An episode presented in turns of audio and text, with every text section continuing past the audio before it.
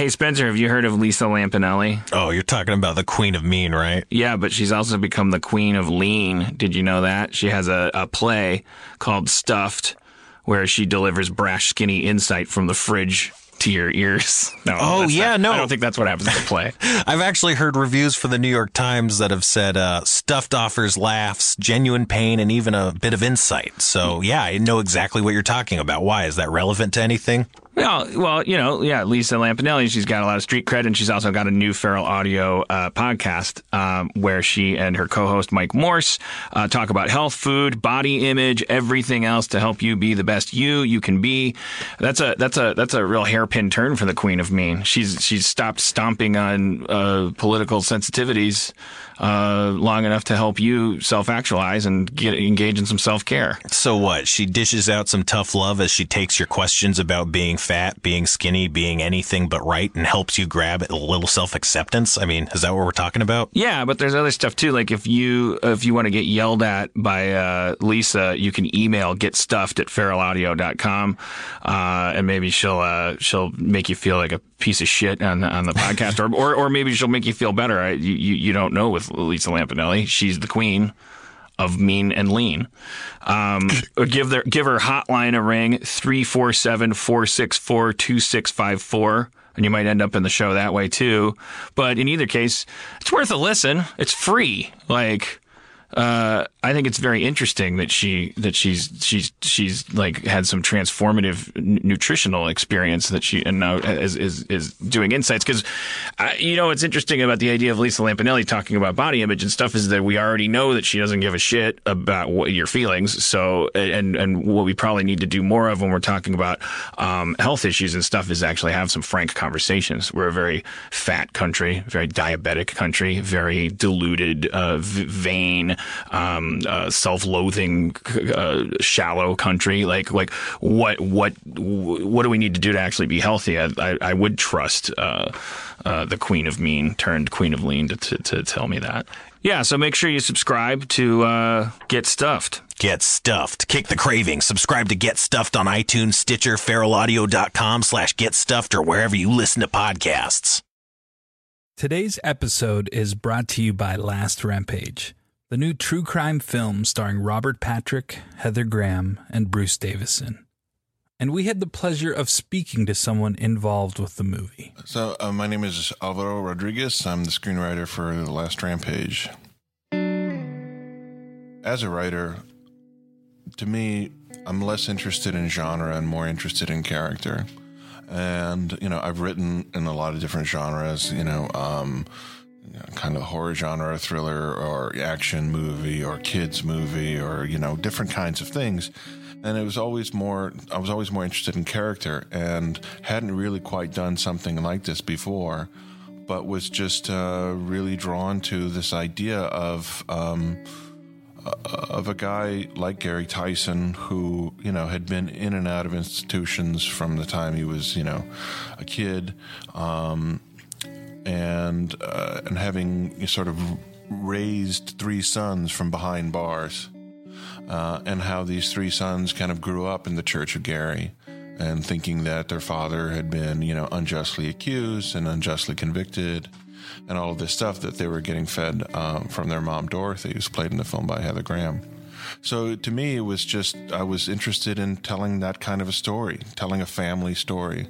You know, to me, the most interesting stories are family in some, centered in some way. You know, they're elemental stories. They're stories that um, go back to, you know, to the most intimate and elemental parts of ourselves. So the idea of fathers and sons, you know, there's a line in the script about in the movie about that. Um, you know, where Gary tells his oldest son, you know, Donnie, there's only one law you got to worry about, you know, and that's a law of fathers over sons. And the only way you're gonna, you know, get past that is, you know, by this, you know, by dying, basically. But kind of threatens him a little bit. But um, so that was really, you know, the touchstone for me, uh, trying to figure out how to tell that story. Don't miss Last Rampage, the true story of the prison break of Gary Tison. In theaters and available on iTunes and all on demand platforms today. For more information, visit truecrimelive.com or follow the movie on Twitter at Last Rampage Film or on Facebook.com slash Last Rampage Film. Feral Audio.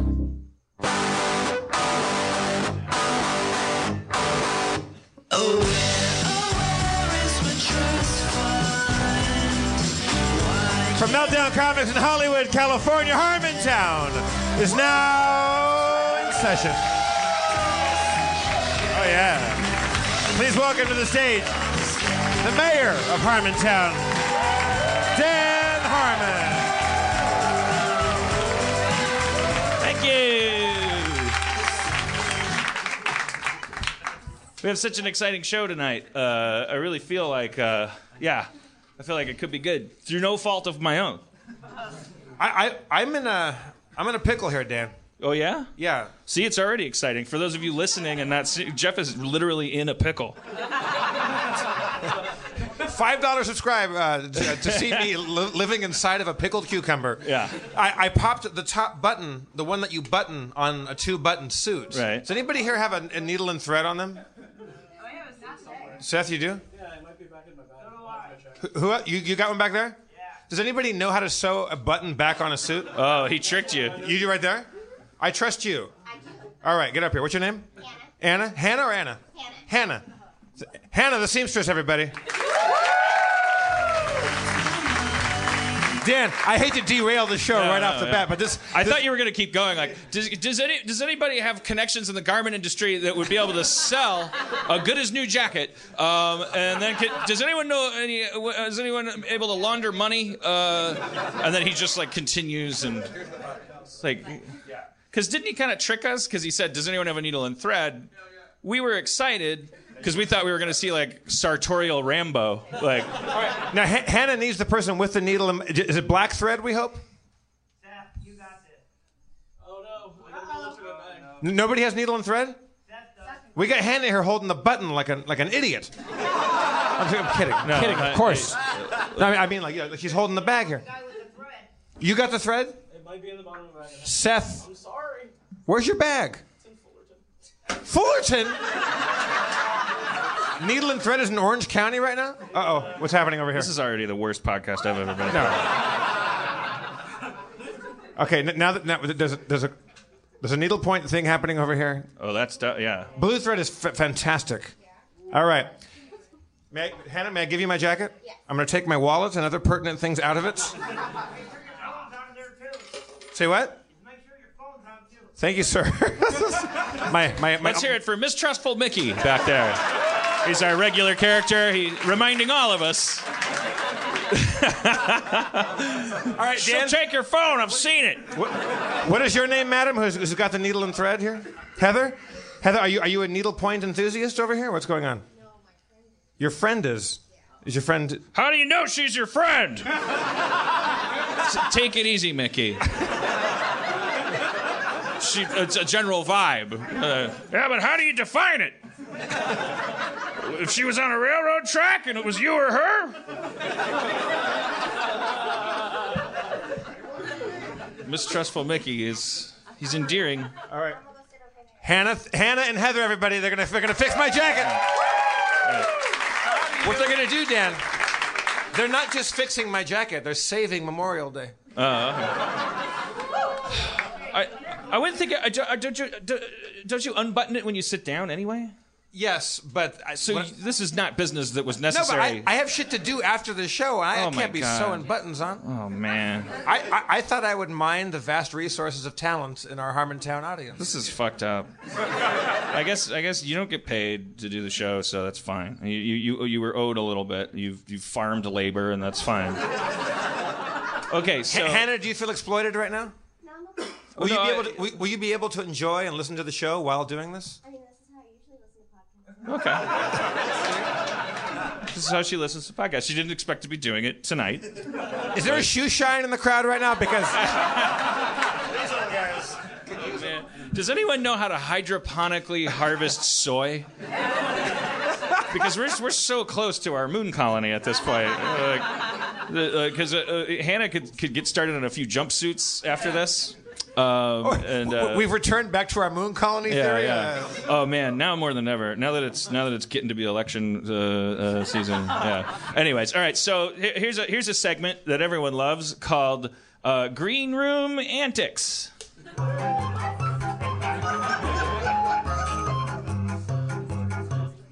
Okay. Everyone, everyone, everyone enjoys hearing about behind the scenes at Harmontown. So I needed a mint because I probably haven't brushed my teeth in two days. I can't remember, and uh, and that a mint will wipe that right out. And uh, it's it, it's a perfect substitute for, uh, it's, it's hygiene. it's the withdrawal of oral hygiene. 100% effective. Uh, the the um uh, so I, I I asked I said does anybody have gum or a mint and and then uh and then Dustin wasn't in the room his, his girlfriend Elizabeth was Elizabeth said I think Dustin has some some mints Dustin came in Elizabeth said Dustin do you have any mints? And uh, uh and, and and Dustin said yeah I, have some Altoids. Um can, can you can you give one to Dan? And Dustin was like what what, what why? Does does your stomach hurt? And and and Elizabeth starts laughing, and I don't know, I don't understand what the hell's going on. So Dustin, and she's like, "Does your stomach hurt?"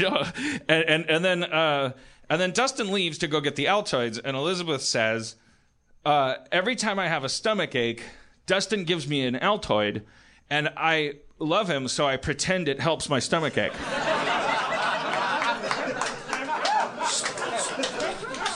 and, and I've never told anyone this until tonight. She said, just- so she's been conditioning him to believe that Altoids are for your stomach.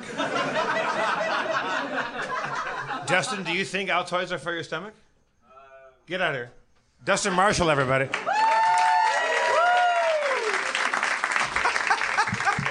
The same reason you get a dinner mint after you eat at a restaurant because the mint settles your stomach. But that's the logic. No, the Since lo- I was a child, that's what I that's what I learned. This is for your. So you, so you think when, I- when you go to a restaurant and you get that little uh, red and white stripy circle mint thing, that that's that's for your stomach? Oh, is it for your breath? Oh, I thought it was to settle your stomach. Dustin Marshall, everybody. All right. Hey, who needs Letterman? what a show.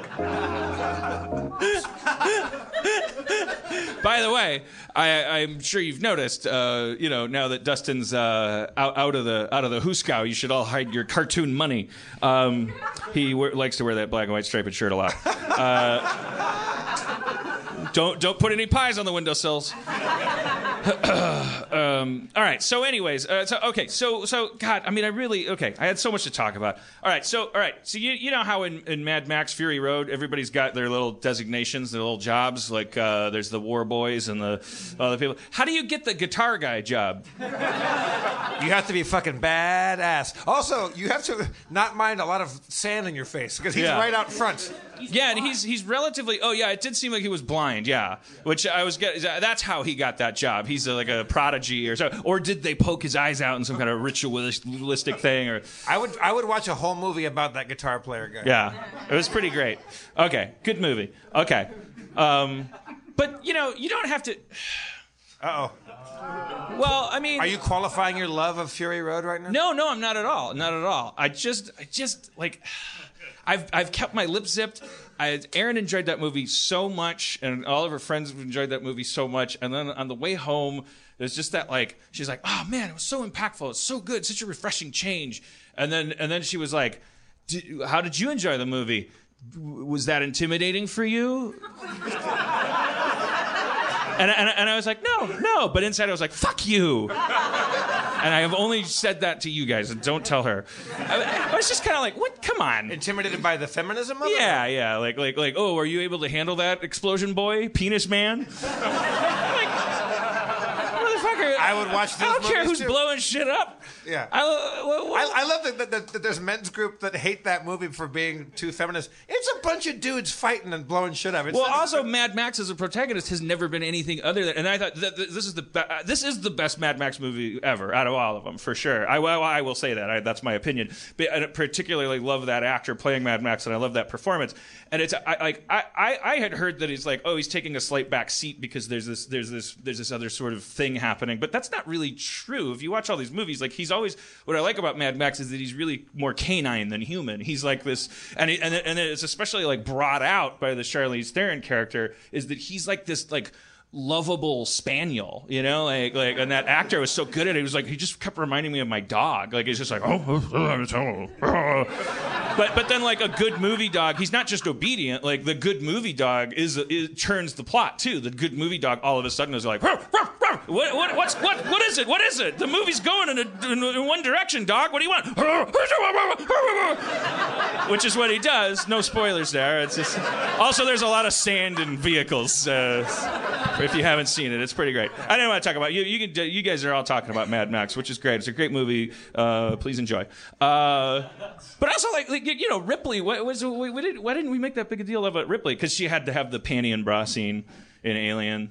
I don't know. She had to uh, because that was like a slasher movie in space. She was like Jamie Lee Curtis running from an alien, screaming. Okay, yeah, She so- wasn't really like, but aliens. She, uh, she was driven by her uterus, I guess. She was like, I gotta save that baby because I'm a lady. I just I, I find it. I don't know. I, I, I, I went and did a little exploring online, and I mean a very little, because you get like a little goes a long way of, of reading about what the uh, the Meninists, whatever the fuck they call themselves. Meninists. Yeah. Mennonites. Yeah, Mennonites on Broadway. The New York Times calls Mennonites a dashing good time. A do-ah, do-ah, do-ah. That's like an excerpt. Mennonites have come. Uh, sorry. Oh, I've got Mennonite. And the jokes. girls are done. But uh, you read a little bit about it, and they, they're so mad that there's women with agency in a fucking action movie. It's like, what do you want? Is, is your stance that you want nothing but sweaty guys rubbing up against each other the whole movie? It's like, then what are we talking about at that point?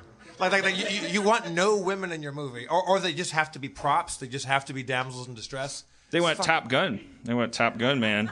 Yeah. Otherwise they want a known lot as- of beach volleyball, baby. I don't know. Who are they? I don't know. There's a there's a Mennonite inside all of us. They're not called Mennonites. They're called Meninists. Oh. Me- uh, Mennonites are a noble, noble, weird religion.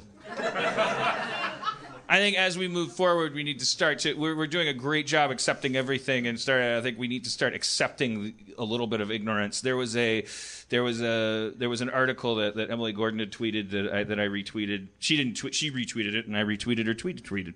Um, but the headline was uh, something like "Admit it, your fave is problematic," and I think it was it was sort of like the treatise was sort of like, look. A world full of like people you're going to admire, and they're not all going to be mentally perfect. Like some of them are going to have slight racial, like racist, like holdovers from something. Some of them are going to need to be edified uh, in terms of gender. Like they're not. There's a, there's a really good, you know, there's a good chance that as you you know as as you move forward and admire people throughout your life, like a lot of them are going to disappoint you, and uh, it, it, it, it's if we're if, if, if, if we're gonna actually fix the world and become like this Roddenberry vision, which I think was I think everybody would agree with that, even though it seems like a lot of people want to fight that. It- it- the, the real truth is, if we're gonna make it there, it's gonna be because we actually get good at like like greeting ignorance and saying like, I know what you are. That's okay. Like, like, like, like, uh, you, you just don't know some stuff yet, and I'm not going to bully you, or reverse bully you, or condescend to you, or police you. I'm gonna. There must be. It's challenging. I mean, it's it's not, and it's not fair. But but like it's like what else are we gonna do? Beat them up? Like like, like wh- what are we gonna do? Uh, yes, we're gonna beat them up. Somebody said. so I mean, it feels good after if you happen to be somebody that was bullied in your life. Of course, it feels good to finally like flip them over and spit in their face. But but you know maybe we can do that for a little bit. But then I keep saying we like the oppressed people unite. Um, but I mean I was I was a you know I was part of a group in, in the '70s called uh, Kids That Throw Like a Girl. And, and who smell like sewage. Uh, although, you know, it wasn't born that way. I could have done something about that. Um, I presented as sewage. And I, was, and I was judged for it. uh, all right. Anyways, whatever, Harmon. Shut your fucking hole. Uh, but, but then keep talking. But uh, uh, okay, okay, okay, okay. All right, guitar guy. You right, okay, uh, Dan? You do? You all right? yeah, yeah, yeah, yeah. Okay. so let's bring faucets back. I just want to make this quick. Let's bring faucets back in public bathrooms. Uh, obviously, we don't have the motion t- detection technology. It's uh, obviously obviously that needs another five years in the oven. It's not working. It doesn't know when your hands are under the thing. And but by the way, I'm I, I'm not a biologist, but the day a germ can live on cold metal, I think we're gonna be dead before you go to a public bathroom. Yeah. Because the shit's gonna be like everywhere. like like germs tend to like like you know moist, warm, biological places, like the ones that can really hurt you. What I- And, what- what I like there's not gonna be one sitting on a doorknob going like I can't wait to get inside your body and kill you. Like it, just look, you know. I, I, I feel like anything that you touch uh, until you you finish washing your hands is like don't don't. Hannah, are you already done? Hannah the seamstress, everybody. All right.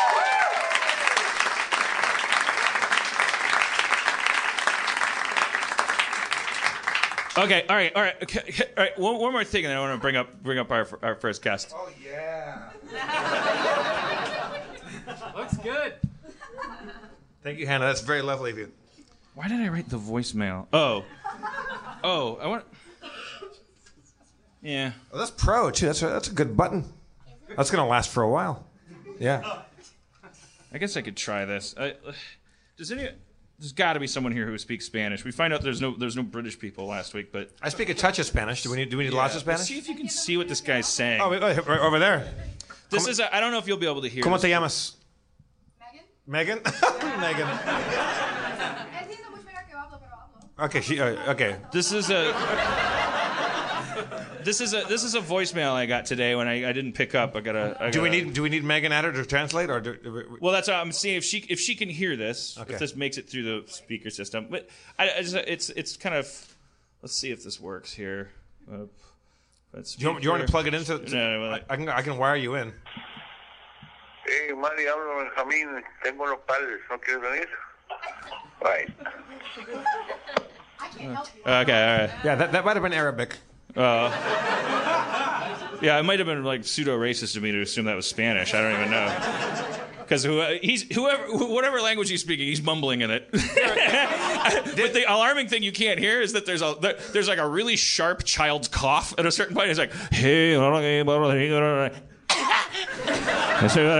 So I, I'm like, I'm like, do you know that you just called a fat white comic that can't? I'm not a comic. Why am I a comic? Should, should we try plugging in and, And Andy that? Kindler's in the back. He's like, oh, you're a comic now. Do, do you want to try plugging in and hearing that with better fidelity? We can try to figure this out. I don't know how worth it that is. I, I'm curious. Uh, wait, wait, wait, was that was that a wrong number or? or Yeah, no.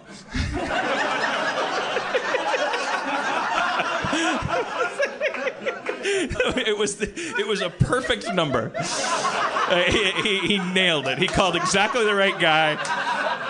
I, I am I am life flighting his kid to the whooping cough center. Yes, it's a number. I don't even know what language he's speaking. Maybe maybe your- maybe your car was in the shop and the guy was calling you back saying your car is ready or something like that. Oh man, my car is going to be in the shop forever. They, they need to switch departments. That guy should be working on my air filter. I want to hear it again. Play it again. Ah, okay, but I really okay. All right. I think everybody get very quiet. Oh Let's- let's- shit! Hold on. I just I'm 42 and it's an iPhone. Just give me a second.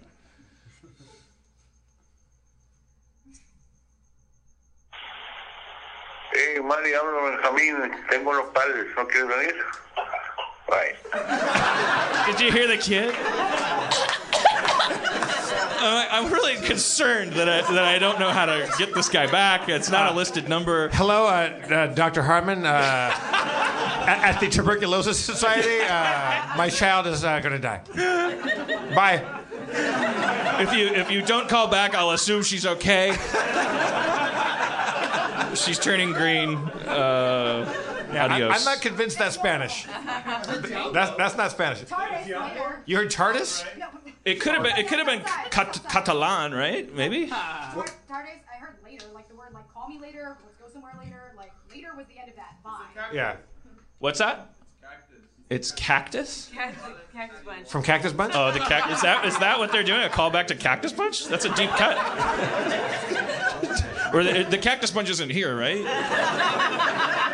I think the, the thing about the Cactus Bunch is the Cactus Bunch is also 40 years old right now. I would like to go hang out and have a drink with the Cactus Bunch uh, I- and ask them about the time they took my, my paisley bandana off me and wanted, wanted me to fight them for it.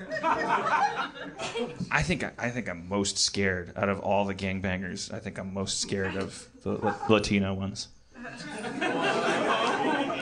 Whispering doesn't make this not re- recorded.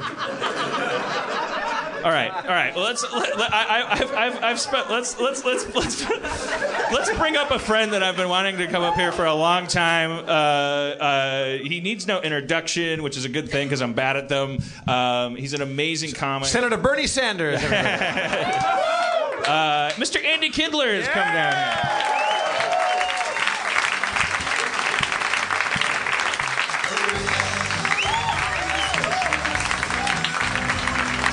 Can have a seat in any of these seats.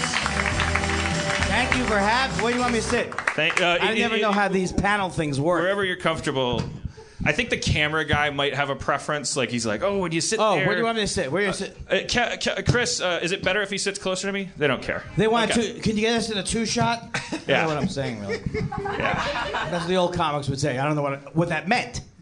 Uh, all right. So, I'm so already bombing. I, mean, I haven't even. How could I be bombing that quick? You, you, you bombed before you sat down. Bombing on sight. oh, it's an old comedian of some type. They're saying. "Yeah, I have I have told them about you and, and worshipped at your feet, like and said we got to get Kindler up here because you are. To me, like one of the, you're like an, you're like He's an- one of the quickest bombing comics. Well, the main thing is that you didn't you didn't build it up too big. Right. Well, well, I felt like I had to do that. Uh, I, I didn't have to do that. I don't know why I did It's that. not your 'Cause I have fault. diarrhea of the mouth. I don't No, know. it's I was not like, your we gotta get. Kindler up here. He's the best. He's the best. Now look at us. That- you, you're not responsible for their judgmental attitude. Um, the kids today, they're like, uh, "Yeah, you make us laugh. Yeah, what do you got?" It's not like audiences back in the '70s. No, back in the '70s, uh, they were like, oh, "I hope Gallagher's uh, smashes some melon, and uh, it, it gets on me." That's what they were like. It was easy back then. You guys knew what to do back then. What will this Robin Williams think of next? They said back then. Too soon, too late, too soon. Uh, I'm, I'm going to do this joke every night I'm on stage for the rest of my life. Every night. I've done it every night so far, and I will do it again. Who died and made Jim Belushi a big star? and then I, I do the long stare. If there's, I, I've stolen many of your jokes and, and borrowed them in conversation or whatever, but there's nothing I've stolen more than when you say a punchline and hold it. And that's built on a tradition of uh, thousands of years of Catskills comic. Thousands of years. Thousands of years. Fuck it. Thousands of years. Back in the, uh, the, uh, the Code of Hammurabi, there was a, uh, there was. Ooh, Code of Hammurabi. That's Karnak I'm doing. The, I did get him Karnak outta last here. week. He did I, that I did a Karnak thing last week to abject silence. Get him out. they don't know anything pre-Fallon. You were. Uh, I saw in the final montage of the Letterman goodbye. You you, you popped up between like two presidents or something. It was I, I, I can't follow Obama. Um, that was a joke at one point. Uh, no, I couldn't believe it. It was to- I was totally thrilled. Did Completely you? thrilled. I thought I saw. I thought I saw. I mean, you're sometimes you're a dry guy, but sometimes you're a very sincere guy. Like on, on Twitter, like like you and I are we're, we're we're old guys on Twitter. So, and one of the things I was thrilled to talk to you about is like how because I I and the thing that really endeared you to me, whereas otherwise you'd just be that really really funny guy, and sometimes it's easy to hate that guy because you're like fuck that really funny guy. Um, I often hate myself because I'm so funny. But you uh but you bother you bother to argue with people on Twitter like about ideological stuff like like people pick on you about not being an atheist and you push back and go like you know Right. And you came to my defense with the best thing. And what would you? You said, uh, you said if you're I can't remember. They were like something. If you if you don't believe in God, it's one thing. But if you if you're saying Yeah, I said. Well, I said to these kids that were that were picking on you guys, that I think you're mistaking atheism, which is I have no God, for antagonism, which is you have no God. Exactly. Uh, and then blah, blah, blah, that got retweeted so much, and then there's just strangers like I posited that like I'm fucking Plato. Like I didn't, I didn't, I didn't say that on the mount. I was saying that to these three kids that were though. like shaking down Andy for his lunch money. because he dares to have a connection to the fucking cosmos. It's like, first of all, if you're 20, shut the fuck up about religion or, or about my lack of it. Are you kidding me? You have, you were closer to birth. Worship your mother's vagina. Uh, like, like I, I, I, have, I have Hi- his mother. That's what made that joke work. I'm not doing. No. Well, you're you're absolutely right. And here's the thing: is that this whole topic is enraged me, but it also mixes up with a lot of different things, which is like people like uh like I'll give you an example of how a lot of these atheists. First of all. They, they, it drives them. I don't care if you're atheist. Most of my friends are atheists. And there's- my, yeah, my dad was agnostic leaning to. I don't. I'm, like some some comic who I'm no longer friends with was talking about how uh, it's hard to be. You know, you, you get oppressed if you're an atheist. You're oppressed as an atheist in America. Show me where you're. You'd have to move to Alabama and specifically walk around. and Go. There's no God, you Jesus loving piece of cr- garbage. I don't know. That was a bad example. But the point is, so.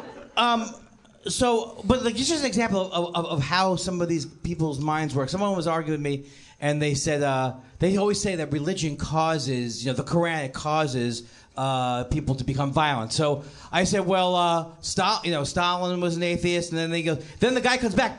Oh, you're saying atheism uh, causes violence? No, I'm saying none of it causes violence. So it's like they, they they claim to be brilliant, but they're not even using their own logic. there's a lot of. Yeah, I feel like I'm sorry, I got so excited about nothing. It's all right. We have an understanding. I mean, I bet if I asked all the atheists to stand up, I, I don't want to risk it because they might go, "Well, I'm standing. Let's walk out." Um, Yeah. but I, I, I accept. I, look, I mean, I, I, I'm always like, like, like, I'm just a Joseph Campbell guy, and I was like, like, I was, I was an atheist slash agnostic too until I started writing and started having writer's block, and I discovered Campbell and was reading this, and like, the guy grew up a Catholic Boy Scout, and he was smart, and and and, and he, the value of mythology in your life uh, is like, uh, uh, that's all I care about. Like I, like I always say to people, if you're gonna pop Tom, uh, Tom Hanks's volleyball, what are you gonna replace it with?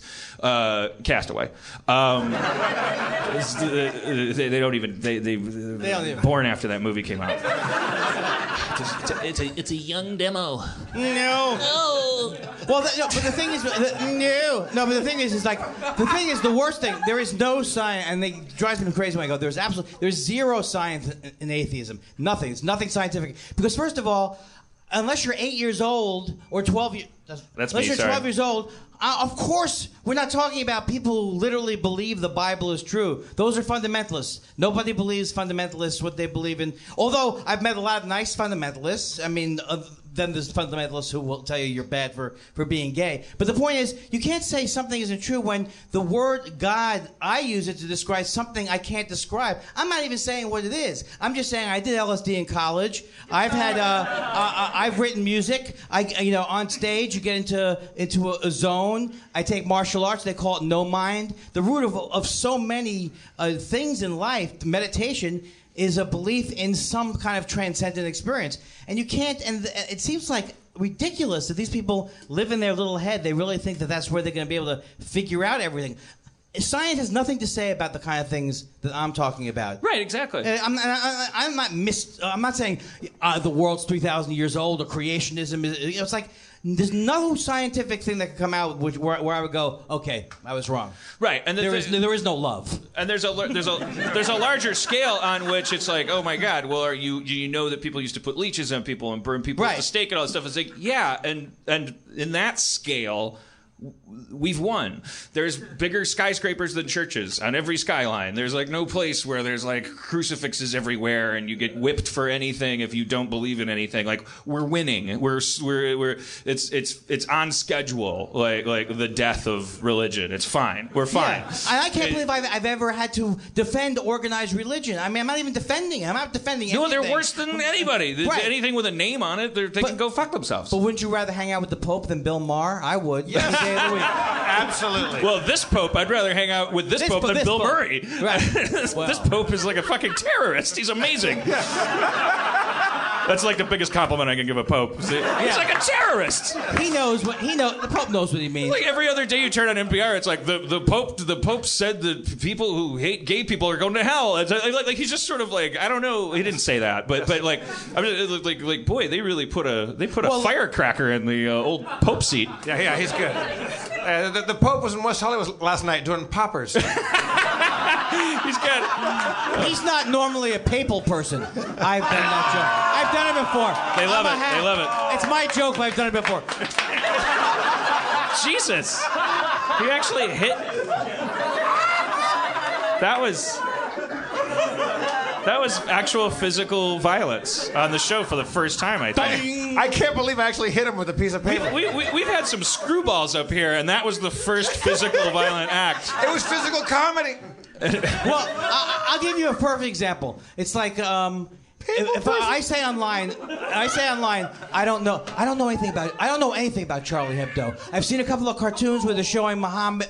Easy, dude. You don't know what I'm gonna say. You don't know what I'm gonna say. Okay. What were you? La- oh, don't even start. No, I don't know anything about Charlie. I've seen a couple of, of, of cartoons where, they're- where Muhammad's bald. Do you want a piece of paper and a pen to draw Muhammad right now? No, I don't. I don't. But the point is, I say, look, just because, of course, you know, they, they go, well, I don't know if uh, Charlie Hebdo, I don't know if their cartoons were racist. I don't know. I just don't. And then they go, well, they shouldn't have been murdered. Yes. I can't we stipulate that I'm against murder? Not pro-murder. Has there anything I've ever said to you where you go, Andy, you're not saying uh, you're going to kill that guy because he cut you off in traffic. But the point is, if you can't have a discussion about that there are certain things in the world, like those Danish guy, that Van Gogh guy who, who did get killed, but then there's a lot of people provoking people who are not in the power position in their country, and, and we can't have a discussion about it. And Salman Rushdie's going to say, because some people didn't want them to get a PEN award that they have no character. That's where it's like, you know, you how can you have a discussion if you're telling me there's no validity to my position because you can't murder uh, a cartoonist? Right. I, I, I'm against murdering cartoonists. they should not be murdered. Andy, Andy, if you think you're murdering a cartoonist, uh, count to ten. Andy, Unless it's family, the family it- circus. it's well documented that you've been soft on murder for a long time. I, I know that's not true. It's a couple of times. I, will- murdered a couple uh, of people and I wasn't sorry about it. I will confess that, that I, I've been very. I, I, I refrain from ever speaking about the uh, Hebdo thing because I've been so confused about it because I am a rabid, mouth foaming. Uh, I, I, I don't even want to say First Amendment guy because I don't think you know the, the, the freedom of speech is something you get from a lawyer. I think it's something you get by virtue of your humanity. But I'm like anybody ever trying to stop Yeah. the blah blah blah. But the thing is that I had to realize. and I think you retweeted an article. Was it you? Yes, where, that where it was all the all the um, French uh, Muslims Yeah, uh, that was just sounding off on. Oh yeah, they asked a different. They just it was yeah. it was a it was a Vice magazine article and they they they just all it was was no agenda to the article except that it was just a bunch of of uh, uh, French Islamic individuals like commenting on the situation by by virtue of being asked by this journalist. And and it, I was like just I just read it and I kind of like got this more distant view and started I was like oh my god I got caught up in that age old thing that I'm always railing against which is so much easier to recognize within the country where you're being at where you're being told falsely that you have to choose between two things that you Right. have to choose between whether you love freedom or love terrorism like, Right. like I got I me me old genius pants Not old genius pants. I, I got, I got, I, I was like, I, I was like, I don't understand. It's like, I, I don't. I mean, anybody who's who shoots anybody is a fucking bully, and so we should just always like fucking gather around and do whatever we have to, and blah blah blah. But yeah, yes, you can still feel that way, but you can also be equally passionate about everybody being respected all the time. This isn't, this isn't something that's up for referendum anywhere. You know, Right. it's, it's, it's not. It's, you don't have to choose salt or pepper like anything. You can be like, the potatoes need some salt, the pepper needs a, the, the, some salt, and the salt needs some pepper, Yeah. and then and then both the, the the other potato needs. You're talking about some, salt, some- salt and pepper. no, but for example, Um, Bill Maher will quote. Bill Maher, who is a horrible person, he will quote. He will quote. He will say 70% of, uh, you know, according to a Pew poll in uh, Syria or whatever, 70% of Muslims uh, hate those uh, cartoons. What does that mean? They're allowed to hate the cartoons. Right. You're allowed to draw the cartoons. I'm allowed to say I can't. I hate them. And it seems to me I didn't see a lot of these people d- uh, arguing about having mosques near 9/11. You know what I'm saying? Everything in your that's also freedom of expression. So e- everybody's freedom of expression is based on where you are in your life. So I, I, uh, so many of my friends have got they almost like jumped up from the table because they're artists. So that's all they see Right. in that moment. And it's so important to see that. But yes, it is, it- and, and but also just- murder is wrong. It's a too Even little. family circus. That guy should be allowed to walk around. You say, you- are you are you, That's your are, measure of the extremity of artist support. are you coming are, are you coming down on uh, uh, in favor of murdering Bill Keane and families families? No, No, I he's retract saying- that. For a minute, I got a little angry. He, he's ex- he's expressing his belief in non-murder to the extent that he's willing to say Bill Keane should be walking around Yes. among us, breathing our air. Wow. That's tolerance. That's- that is very tolerant. You think This I guy's don't want? card-carrying non-murderer. You think when I, when Garfield is, doesn't like Mondays, I don't want to rip my head off? but I, You don't think I want to send Jim Davis to the eternal Monday of to the to the lasagna hack to the lasagna of hell. yes, I do. But I restrict. Now, why were, were you? Why, why were you all? Uh, why were you all up in arms? Oh, we were just talking about that yesterday. Oh, okay. But you agree that I'm right? That's all I care about. I want to be the guy who gives his opinion, is not afraid to say anything, but everybody has to love me. yeah. Let's all just love Andy. That's it. Um, uh, so all right. So uh, let's talk about comedy. Okay. Oh, let's, uh, yeah, let's. Uh, Anyway, what, what, what is this? Because you did a great thing for, for I think several years at the um, Just for Laughs festival in Montreal, the State of the Industry address, which was uh, hilarious. What do you think the state of comedy is right now? Well, I think the state. Well, first of all, when you have a Mr. James Corden, who uh, they don't even know who he is. I, I honestly how don't either. of He, he See, does the fish go- sticks, right? No, I used to make fun. I used to go with this, make the speech. Now nobody even knows the references. Yeah. Well, okay. Uh, I love the show B-roll with Carson Daly. Have you seen that show? Yeah. All right, so the, Carson Daly doesn't even doesn't have time to be on his own show anymore. He doesn't do the interviews on his show. He is uh, he throws to to comedians who are who put their own segments together. Why are you not outraged by this? then we have the comedians. Josh Gad is literal. Is, he's, he's in everything. He's in everything. I opened up my mailbox this morning. Josh Gad popped out. He physically popped out. Hey, Pale, have you seen the comedians? Yes. It's behind the scenes of vaudeville, is what it is. and jo- and Josh Gad said that Billy Crystal is an encyclopedia of comedy. He didn't say that he's a 1957 World Book.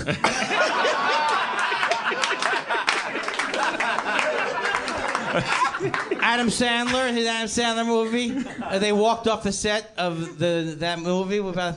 Even the writers of F Troop get, sent them a note and said they don't even know what Adam Sandler movie. You don't, you don't know what Adam Sandler movies in production? Hello. Would you you a like fan of drink, F- by the way? No, no, I, I'd like to drown in my own sorrow. Um, do you, like, like, like, Sometimes non sequiturs don't work. do you, you like? You, you, I mean, I, th- I, would, I would assume that you would agree that Andy, I hate Ricky Gervais. Is that what you? Ricky Gervais. No, no, you were onto something. No, no, no, no. Ricky Gervais. Give me, give me some Ricky Gervais. Okay, Ricky Gervais spends half of his Twitter feed uh, talking about how uh, what an atheist he is. Although he doesn't even understand the basic tenets of monotheism. Someone goes, uh, he goes, "What God do you believe in?" Like you know, we've already settled that whatever it is that people are sensing, it's all the same thing, viewed through different cultures. But this idiot doesn't even know what he's talking about. So half of his feed's about that, and then the other f- half of his feed is about how he doesn't care what people say about him. Half of his tweets, and I want to know: Can I get a price on Netflix without Derek? What's my? One more time. One more time. One more time. G- give me one more. Without Derek. Better than without Derek. What's the price without Derek? The joke's up there, Dan. Oh, and you're bringing it down. Yeah, without Derek. Is it boom. like is it like frosting and we're, we're like in a we're like in a gingerbread house and you're I'm painting a picture for the people. Oh, okay. And then always, if it doesn't get a big enough laugh, you say something in between the jokes, like "pretty frightening stuff, people." I think I'm making you, I'm making you sick. no no no thinking I'm, about- always, I'm such a bad interviewer that sometimes if you look over at me I'm thinking about what I should ask you next. Is this not making you comfortable? let's do this. let's do this. Let's do this. Now you said you think I would you agree I with was, you. well, I was going to say, I, th- I would imagine you might agree or would, or would tweak this observation that there was a certain point in time when a certain kind of, uh, I always call it the apple on the apple on the teacher's desk uh, school of comedy. Uh, see, I mean, uh, well, and then this is what, Let me finish if you like. it. Lay it on me. um, yes, on- yes, I will say yes, yes. Fallon fully represents that. Like, like, like the it's the it's like the it's the mistaking fun for funny, and it's also the sort of like like like kind of like a comedian's job isn't to upset people, which I don't agree with. I I, I I feel like a, com- a comedian should not be allowed to be pals with a politician. I think you should. I, I, I don't like like you should definitely like feel that there's like a red flag happening there. If like Ted Cruz is a nice man, and we hang out. We don't talk. We play golf. We don't talk politics. and I. Uh, and,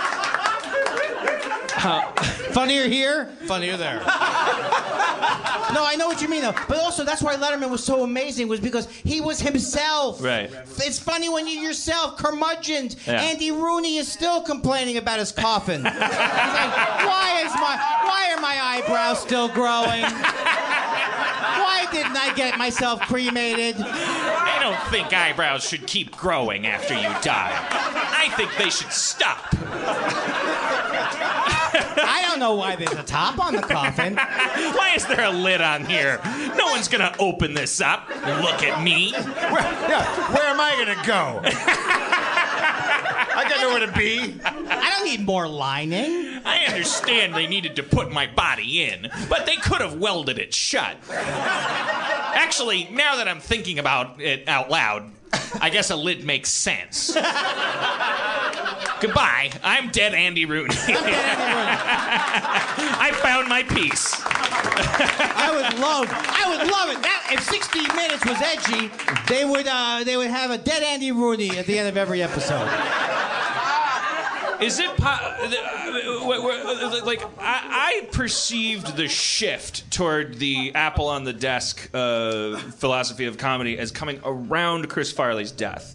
Because I felt like it was just one too many for everybody, and then there was a certain like takeover of like, okay, now let's have the activities committee. What, what do you Like- mean apple like- on the desk? I I don't understand. I just mean like like like, hey, who's your favorite student? It's, it's me. What were and you like- and like, homeschooled? you know, Woo! Boom! You know how in high school there were the kids that put together the pep rally? and they would like and then and then Mr. Simmons from chemistry would come out and he would like lip sync to an Elvis song and then he would and then Jeremy would come out who's famous for his mullet and then they'd cut his mullet cuz he said he'd cut it if they didn't win homecoming and it's like everyone's like woo woo woo it's like this fusion of popularity and comedy, but it's not really comedy. Like the kids that are smoking joints under the bleachers, like they're they're not all funny either. But like a comedian should come from the dirt, right? They shouldn't come from like popular like crops of people. And I felt like like, like the edginess and that that association with drugs. It's always been there, and it's always been like sort of a sad but realistic like kind of thing. Is it's like comedians are terrible, tortured people. They, they they're they're in a lot of Shaking my head. they're they're in a lot of pain. They self medicate, and like so. There's like a you know as with as with musicians, there's just always been this kind of like okay, this comedian like like like you know kind of like he's he's allowed to say shit that no one else is allowed to say, and he catches flack for it, but he doesn't give a fuck, and that's that's the comedian station. And oh, he overdosed, and and like the It's not no one specific we're talking about. also can't also get- not pro overdose. Yeah. It's a hy- you can't get upset at a hypothetical comedian. Maybe it's my oh like I tipped a g- g- glass of milk. I guess is maybe you're like Eddie Schmadupi uh, drowned uh, in a pool of his own cocaine. what? who's H.P. Manubi? Eddie Sch- E- Eddie Schmabupi, I said. He said- I'm not good at Henny, examples. Henny Shimabupi. Anyways, I, I, I just I was like, he, had a, he had his own pool of cocaine. You know, a lot of times it's not what some people say funny things funny, but funny people say funny things things things. Have you ever heard that one? That used to, they used to go. Yeah, I used to hear that one all the time. Like, is that a bromide? Oh, yeah, yeah. Some Commi- people say funny things. right, comics. It was a Comics comics and say funny. comedians. Uh, comedians say funny things. Comics say uh, comics Say things funny. Say things funny. Yeah, Right. Dumb. Right. And Adam Carolla is racist. I didn't say you said that. Andy Kindler is saying you guys said You that. did it. You guys. Why said would you bring that? But I'll tell Your you something. silence is consent. When you, when, you're so- that's right. You think he's you like racism. You're pro racism. You bad. You you sons of. When I was back there and you said uh, about you said you weren't a comic, right? You Right. said, okay. Now, this is. I mean, he is a comedian, but the the, the idea. Like these people like Carolla, or uh, they all of a sudden think, or Gervais is another example. Gervais thinks he's the funniest stand-up comedian in the world. What is what is wrong with your ego that you think because you've done stand-up 15 or 20 times, and it's like to have uh, humility. What you have humility. You, it's like you know you're funny, but you know Right. you know there's a certain and these people and I can't complete sentences. What do you think? But yeah, you and Patton Oswalt sit there and it's like fucking like Yeah. You have you know you work for ten years and the result is like a strong fifteen. I think I just insulted you guys. But, uh, uh, it's a strong eleven. Uh, no, but, but but I mean it's like it's fucking like I mean you torture yourselves and you like and you work it and blah blah blah and it's like this podcasting age is a great thing, but I sense like with Kumail Nanjiani too. It's like like like uh, I'm about to go on stage and I'll go like or D- uh, Duncan Trussell too has like been working on the road in the last time, and he's sort of become a podcast star. But it's like his podcast audience is way bigger than his co- comedian following. I think so. If, Right. he, if he goes on tour with his podcast, he draws these huge crowds for no effort at all. But if he's like just touring as a stand-up, it's sort of like, oh, he does stand-up. And I, and I remember saying to Duncan before going on stage, I was like, do you are you mad about the last twenty years that we spent? right, right, And he's like, yeah, you know what? I am. Yeah, yeah, that's really fucking enraging because he's a very happy guy. That's a good uh, Duncan Trussell. Uh, but but anyways, yeah, I, I don't know. I was babbling But, about and there's that. no value. And and my thing is, there's no value judgment. But you know, it's like that. When, did you see that thing where Ricky Gervais was on with like Chris Rock and those guys and Louis C.K. and and they were all talking about comedy and the fact that Ricky Gervais is he's a narcissist. He had a thing on Twitter once. My, was my favorite example of someone who's so full of himself. He said, "This is the only trophy hunting I believe in," and because he's you know he's doing animal rights things, and he's standing in front of a case with his trophies in it. No. He, and, and, and I forced him to change his Twitter bio. I absolutely, absolutely am convinced of it because his Twitter bio said multi BAFTA winning, 16 Emmy uh, deserving uh, writer, producer, actor, singer. I mean, literally. And he goes, "W- and a one trick pony with a smiley face at the end. He doesn't. Re- you can't be a comedian and not realize and not have uh, any self awareness. and I love the original Office. Boy, is my face red. I guess Stephen Merchant was responsible. he is that character. Yeah. I mean, uh, who's the guy who played? Merchant, you think Merchant is uh, uh, whatever Ricky Gervais' He's character the is? man. Maybe he has a little. He has soul of some kind. But Ricky Gervais is that character. David Brent. That's Yeah, he's not playing. Uh, yeah, interesting. So so you so so okay. But he meant interesting. I, I no, I really did mean it. Um, the the uh, I say intriguing. the it's not a competition. Um, the um, That's how you look at it. Score one for Kindler. Kindler won. I guess I guess we've already we've already circled this. I kind of wanted to ask you this because you were the, you would be the only person that I would trust with this an, to answer this question in a in an edifying way. No pressure, but also it's kind of a dumb question. But but so don't answer it. But Who is, um, Cop- who is Copernicus? it, doctors have this sort of central oath. They have the Hippocratic oath. They have they can sum up their whole shtick in one thing. Like I gotta heal people. That's what I do. That's my gimmick. I'm a doctor, and like whether I work on toes or noses uh, or, or, or a little bit of both, I, I'm I'm not supposed to do any harm. Is there is It's, there? It's hard to find a good toe and nose doctor these days. Now we have to hold. The doctors have an oath because we had to like, you know, we had to shake them down for one at some point because otherwise they could just be like the leeches and yeah, the cut, cut, cutting now off maybe your foot. cut off one of your arms and see if that helps. And maybe we should have a do no harm thing. Uh, Because yeah. Dr. Schmeck, Dr. Mengele's got to stop it. Before they're. I can't reference Dr. Mengele. They don't He's really. not alive. It's it's not a. It's Are they not pro? A, are they pro Dr. it's, Mengele? it's, it's, they're they're anti-irony. This generation. Oh. They're, they're just kind of like I don't know. There's no such thing as context because because because bad people abuse the concepts of context and irony. Yes, that that's to true. to be genuinely like Horrible. bad people. They say so, so. Then we go like, what about context? What about irony? And they're like, I heard that from old man Carruthers, and he's racist. So you're racist too. Good logic, you little fucking, hi- hologram shithead. um, the. Uh, This is me. This is gonna be me in six months. Look, you atheist piece of shit. Is there a comedic oath? Is it, would there be, what, what would it be if there was one? Oh. Obviously, there isn't one because there's a lot of like bad, bad, bad approaches to comedy. Like, like me personally ob- observing, it's like just like I don't think you should be doing comedy to get applause or even necessarily smiles. I think the comedy definitely heals more people and makes them feel better in the long run. Uh, but but okay, so I've always babbled about this, but the first it's important. The first joke.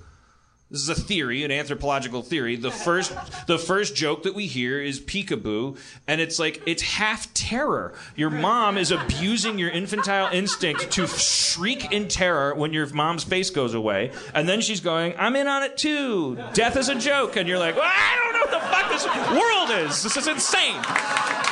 So like half of a comedian's job is I- if you're dwelling in the world of comedy, you get one foot in the river Styx, you know. Well, then you'd forget everything. All right, ancient Greek majors. Maybe if your if your mother wasn't holding a knife while she was doing it. Um, but you it. got you got Forget about it. Forget about it. you're in Not that. going to you you're anymore. that I, wa- I want to hear more ancient Greek catskill comedy. Oh yeah. Easy, Sisyphus. Uh, work, work a little harder. I, I can't think of one Greek name. Hey, hey, hey, Tantalus! I have a, I have a mic. You, you can't reach your beer. God has a plan. I- I- Icarus, Andy, Icarus. Maybe you shouldn't name your comedy uh, duo the Iliad and the Odyssey. I don't know. Just- is that even Greek? Yes. I like the, the kind of uh, people like, yes, yes, old man. Read, read something. I do. Here's my oath. Yeah, I do have an oath. Here's the thing. Uh, the thing I think I hate more than anything else, and I'm sure you agree with this, is when people say, "Hey, if they laugh, uh, you know, people are laughing, it's funny." Well, that's just objectively wrong. You can't say comedy's not subjective in the sense That's like that saying if people are sneezing, you're sick. Right. Or allergic or anything. Yeah. There's a lot of reasons to sneeze. We may disagree on what's funny, but it, doesn't mean that because people can get someone to laugh, it's funny. Because that was what got me uh, where I wrote this hack hand- handbook, which is still is available on my website, where nothing ever changes. Who's sick and tired of all these different dates? So, uh, They keep changing them. but I don't know what I was saying. What was I saying? Oh, uh, Your oath, the, the hack, the, the hack handbook. Yeah, but what was the sentence before that? You said you had an oath. Oh well, okay. So if, if you if you're in a club and I say, "Are you are you working tonight?" We'll get your feet off the stage. Like in the in the '80s, any comic could get a laugh doing that, and the crowd would laugh. You've never heard it be, before, so it's up to the comedian to have take the responsibility that he knows that his material is original, that he's not doing something hack. If, but a lot of and like when I was in the '90s when they had the first you know quote alternative scene since the late '70s, which is the real alternative explosion with Letterman and all those people. Like um, we were all, uh, people like me were all squeezed out of like uh, Janeane Garofalo, all these people. We couldn't play comedy clubs because it was just filled with hacks who just played to the audience. So I think the oath is that you can't. You have to go with what you believe is funny. And for me, the big breakthrough. But I don't know if this is an oath. The big breakthrough came 23 years in uh, when I realized that I really I thought I was always saying what was on my mind when, but I realized I wasn't. I was going to like stock things about it, like I hate the crowd or I, I hate myself, and that was the big breakthrough. And so that's kind of my oath is is when things go bad, just to really try and be in the moment. Right. But I don't know if that's just an step oath. back and uh, Yeah. and, and and and remind yourself that yeah, if you're if you're not making yourself laugh, if you're not saying something that you genuinely Right. feel is funny, then you're. You, you, you could still be wrong. You could say something that you genuinely think is funny and find out that you're racist on Monday night, and then you're like read about it for three days and go like come back on Thursday like you know what I was racist on Monday and I found out. Um, but but you so you you but unless you're saying what you genuinely think is funny, you're never ever ever gonna you're never gonna be funny because you could you could make people laugh. You could Well, by, by going wrong- like for the wrong reasons. Yeah, I go. I'm gonna use this got milk formula everyone's using. I'm gonna say got cum. Um, and see, I got a chuckle. And dick, like dick, for example, dick jokes, and that's why you can't make any rules because dick jokes are an easy way to get people to laugh. But then there's always one person, like any rule you would make, and then you see Dave Attell for ten minutes be the so like the hilarious. No one's funnier than him. You can't make any rules, so that's why Right. when politically correct things come down, or you know when they went after Colbert, it was so uh, terrible because obviously we know he's hilarious. But that doesn't mean that I never bought the thing where when you're on stage, it's a magic eraser zone. You can say anything you want. You're a comedian you should have a conscience. You should be able to say if you think you're wrong, I was wrong. Right. I hate that the comics are saying, or many of them say, you should never apologize. You should never. You should. Uh, it, Right. You should always evaluate what you're doing. Right, right. I thought it was really refreshing. Do you remember when Natasha Leggero uh, did the thing about she did some Pearl Harbor Oh, joke? about the they're so old they yeah, can't yeah. eat food. But then her anti-apology, like it's a case by case basis, is what you're saying. But like that was such a fucking great day for Yeah. me. I like sp- I had a spring in my step, like because she just she said I'm not sorry because and I shouldn't be, and it's not defiance, and it's not. It's just like Yeah. This, is- this is not because we we are over apologizing, blah blah blah. But what you're saying is sometimes you know, but you don't have to have that hard line. A comedian does. We, we, we can't we can't go like we're comedians. We're not going to apologize. It's like I, I I've, I've I've like I've been doing this podcast. I talk two hours a week. I have no material. I'm ba- babbling. I'm drunk. I have like bruised people, and I have I have been told that I have bruised them on Twitter, and I have then even in that moment gone like go fuck yourself because Right. I'm human and I don't like being told that I did something wrong. But like inevitably, I'm like you know. I did something wrong. Like, like I think that's really I could, cool. I could have done that differently, you Yeah. know, but I didn't because I wasn't. I wasn't thinking the right way. And not, I as wasn't- a, and not as a PR thing. You just want to do. You just want to. Say oh it. no, it's a PR thing. Oh but, sure. But Well, no, no, yeah, no. my people, my uh, people say the same thing. but you're telling. Speaking of PR, I mean, to take it into this area, like you, but part of your persona is the, the reason that we know that when you that you really follow that credo is because in the brief time you've been up here, you have. I mean, I also do not like Bill Maher. I also I also was thinking of Jimmy Fallon when you said I was thinking of Jimmy Fallon. I also like I, I didn't know Adam Carolla was racist, but I uh, I'm willing but I'm willing to believe you. Um, I, I, I, I like I you you uh, you you you you go there as as the I- girls say. I do go there, and the thing is, everything, the, everything. Like, okay, so I have a joke. Like I say, I have a joke. I say Jay, Jay Leno has a car that runs on the energy of all the people's dreams that he's crushed. and I kind of do. I kind of really don't like uh, Jay Leno, but Bill Maher is in a completely different uh, category because I am very sensitive to the anti that people should not hate people based on. I was raised. You don't hate people based on their religion. Uh, You, you know the thing that, that really pisses me off about uh, Bill Maher is all of his, his his dogmatic stuff. Like he, he has a religion, and it's atheism, and he and, Right. and he's as uh, fundamentalist and, and, and dogmatic about that Absolutely. as you could possibly be about any fucking thing else. And now, that, which would be fine if he were more charming about it, but he, but he, char, charm is not what Bill Maher deals in. It's 9/11. Sorry, we. Uh, That is the greatest thing I've ever seen in my life. Andy, Holy moly. Andy, we're the only show that people cheer when you go, it's 9 11. Oh my god! You do that? How do you? Sometimes don't you miss it? Sometimes, or you have a second? Oh, sometimes we miss it. And boy, in the morning, I'm like, God damn it. But, but it happens again, like in the AM. It's amazing. Uh, anyways, all right. Back, But- back to but the. There was one time uh, uh, Bill One, Maher. one time we did a we- we did like a sweet, sexy ass R and B song about 9/11. Yeah. It was. I I was. We were thinking because we were keeping. We should have a tradition at 9/11, but then it started to get feel creepy. Because I think the number's funny. You know what I mean? Like it's not 3,000 people dying is not that funny. I'm against it. I'm against it. The number, the You're not idea of a number they being should've- sacred is funny. They shouldn't have taken down the towers. No, saying, they right? should not He have. clearly doesn't believe that. They should have. They should have counted to ten. You're right. If you, You're right. Uh, you know what? Count to eleven. Yeah. Too soon? Ten Too late? Ten is right in between nine and eleven. right in between them. They, they, they Uh. just missed ten. the fear is always that there's someone in the crowd who is uh, was a so you know what I mean? Yeah, like they're all yeah, of a sudden yeah. like, I just had put it behind me, Yeah. and uh, you know, Uh, man, I have no idea what you're talking about. As someone who started experimenting with stand-up at 17, at, right after Jeffrey Dahmer ate everyone in Milwaukee, and and when when all of the families of his 17 victims were going out to comedy clubs to try Oh. to get away from uh, their sorrows, and every comic was like, "Well, it seems like everyone else in the nation thinks this is funny." Right? Yeah. Never mind that I live in Milwaukee. You, Andy, you, I mean, I'm sure you were doing gigs in the days and weeks after 9/11 because I went to a show about a week after, a week and a half after the, all, all the shit went down, and uh, Warren Thomas did a set and did the funniest 9/11 joke of all time. But, but but the audience before that, nobody was really quite willing to laugh at anything at all because the whole country, the whole world was just like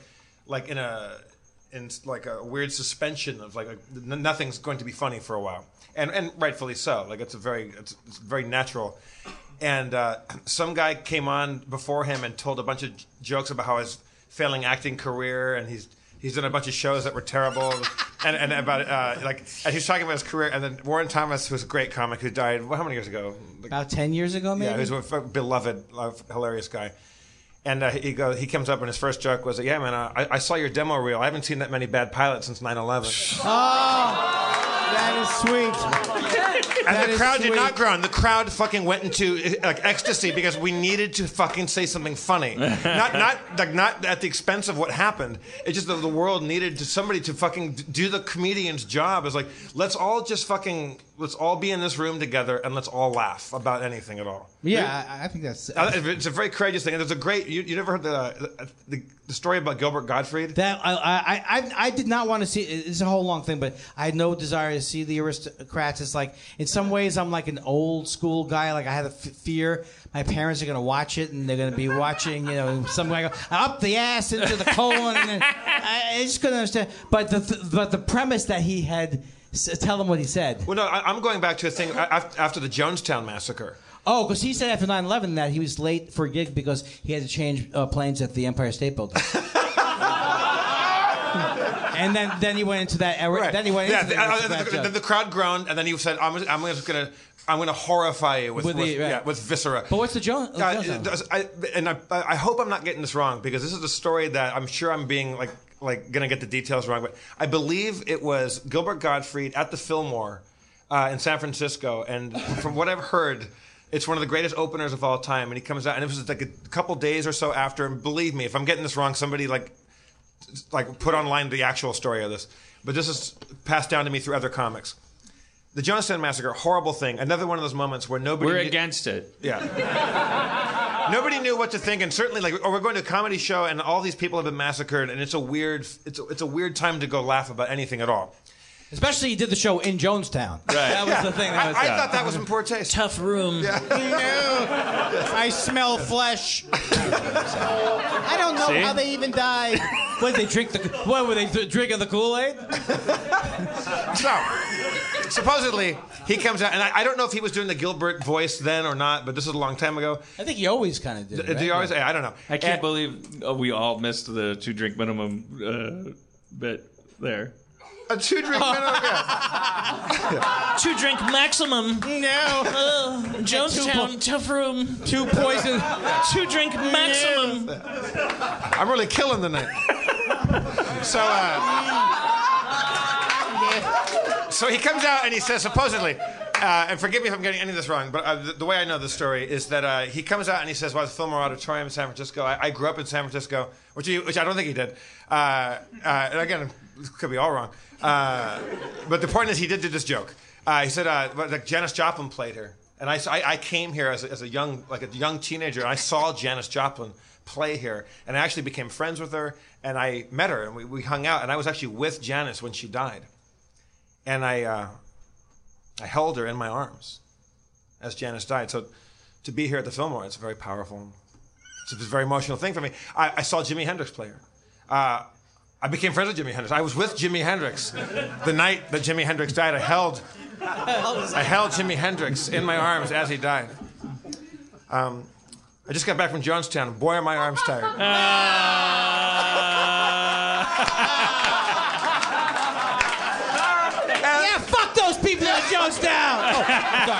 I'm sorry. Can I go too far? They knew what they signed up They for. They knew, yes. But like uh, Eric, I, I, I'll pull up the quotes. Of my, Eric, did you ever see that thing Eric Idle wrote about what uh, about how comics are licensed jesters, and that there, there, there should they should always have the freedom, and it should be sanctioned by the by, the- by everybody that they have the ability to be seditious and to be. Uh, Well, the trouble is that in the, in the in the in the world where jesters come from, you were vetted. So with capitalism, everyone's a comic. It's like open mic night, and then some guy gets up. I've we've all seen some horrible shit. I did stand up for all of uh, a couple years before I gave up because I was bad and didn't have the discipline to do it. Um, and uh, but uh, you know, I was I was I was at the safe house in Milwaukee with this this guy that he was a juggler and he was juggling uh, like machetes and like they were i guess they weren't sharp machetes but they were fucking metal and um, and one of them just flew out into the audience and like like like almost hit a lady and like he and, and she like she he didn't apologize, which I think you should always do when you Never almost apologize. machete someone. Um, and, it, and, and and she's like, "Whoa!" And she was being relative to almost being macheted a good sport.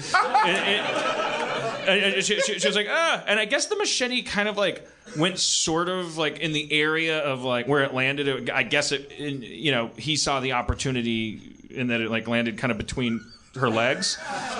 And so he made the joke as he picked it up. He's like, too bad it didn't go six inches further to keep you from reproducing. And then kept juggling. Now that's funny, folks. Come And- on. So like I, I- just like that, that- when I when I think about whether or not uh, you know we, sh- we should all be knighted you know for Yeah. speaking our mind like we're the defenders of of all this stuff I was like I always remember that guy I was like that guy doesn't know what he's doing he's very nervous he's throwing knives around Right, right. he's and when he when he fucks up throwing knives around which is already bad enough he he his mind leaps His to mind goes to- like his female circumcision Yeah. or whatever he's like thinking I like, wish that had uh, cracked your vagina in half. Wait, Thank God to remove you from the gene pool. Tough Um, room, tough anyways, so Tough um, room. the the That's not me. It's the machete guy. so yeah, we don't we, we need to we, we, we don't get that jester status. However, comedy in general, when you're talking about comedy as a river, you know, what should the pH level of that river be? I think it should be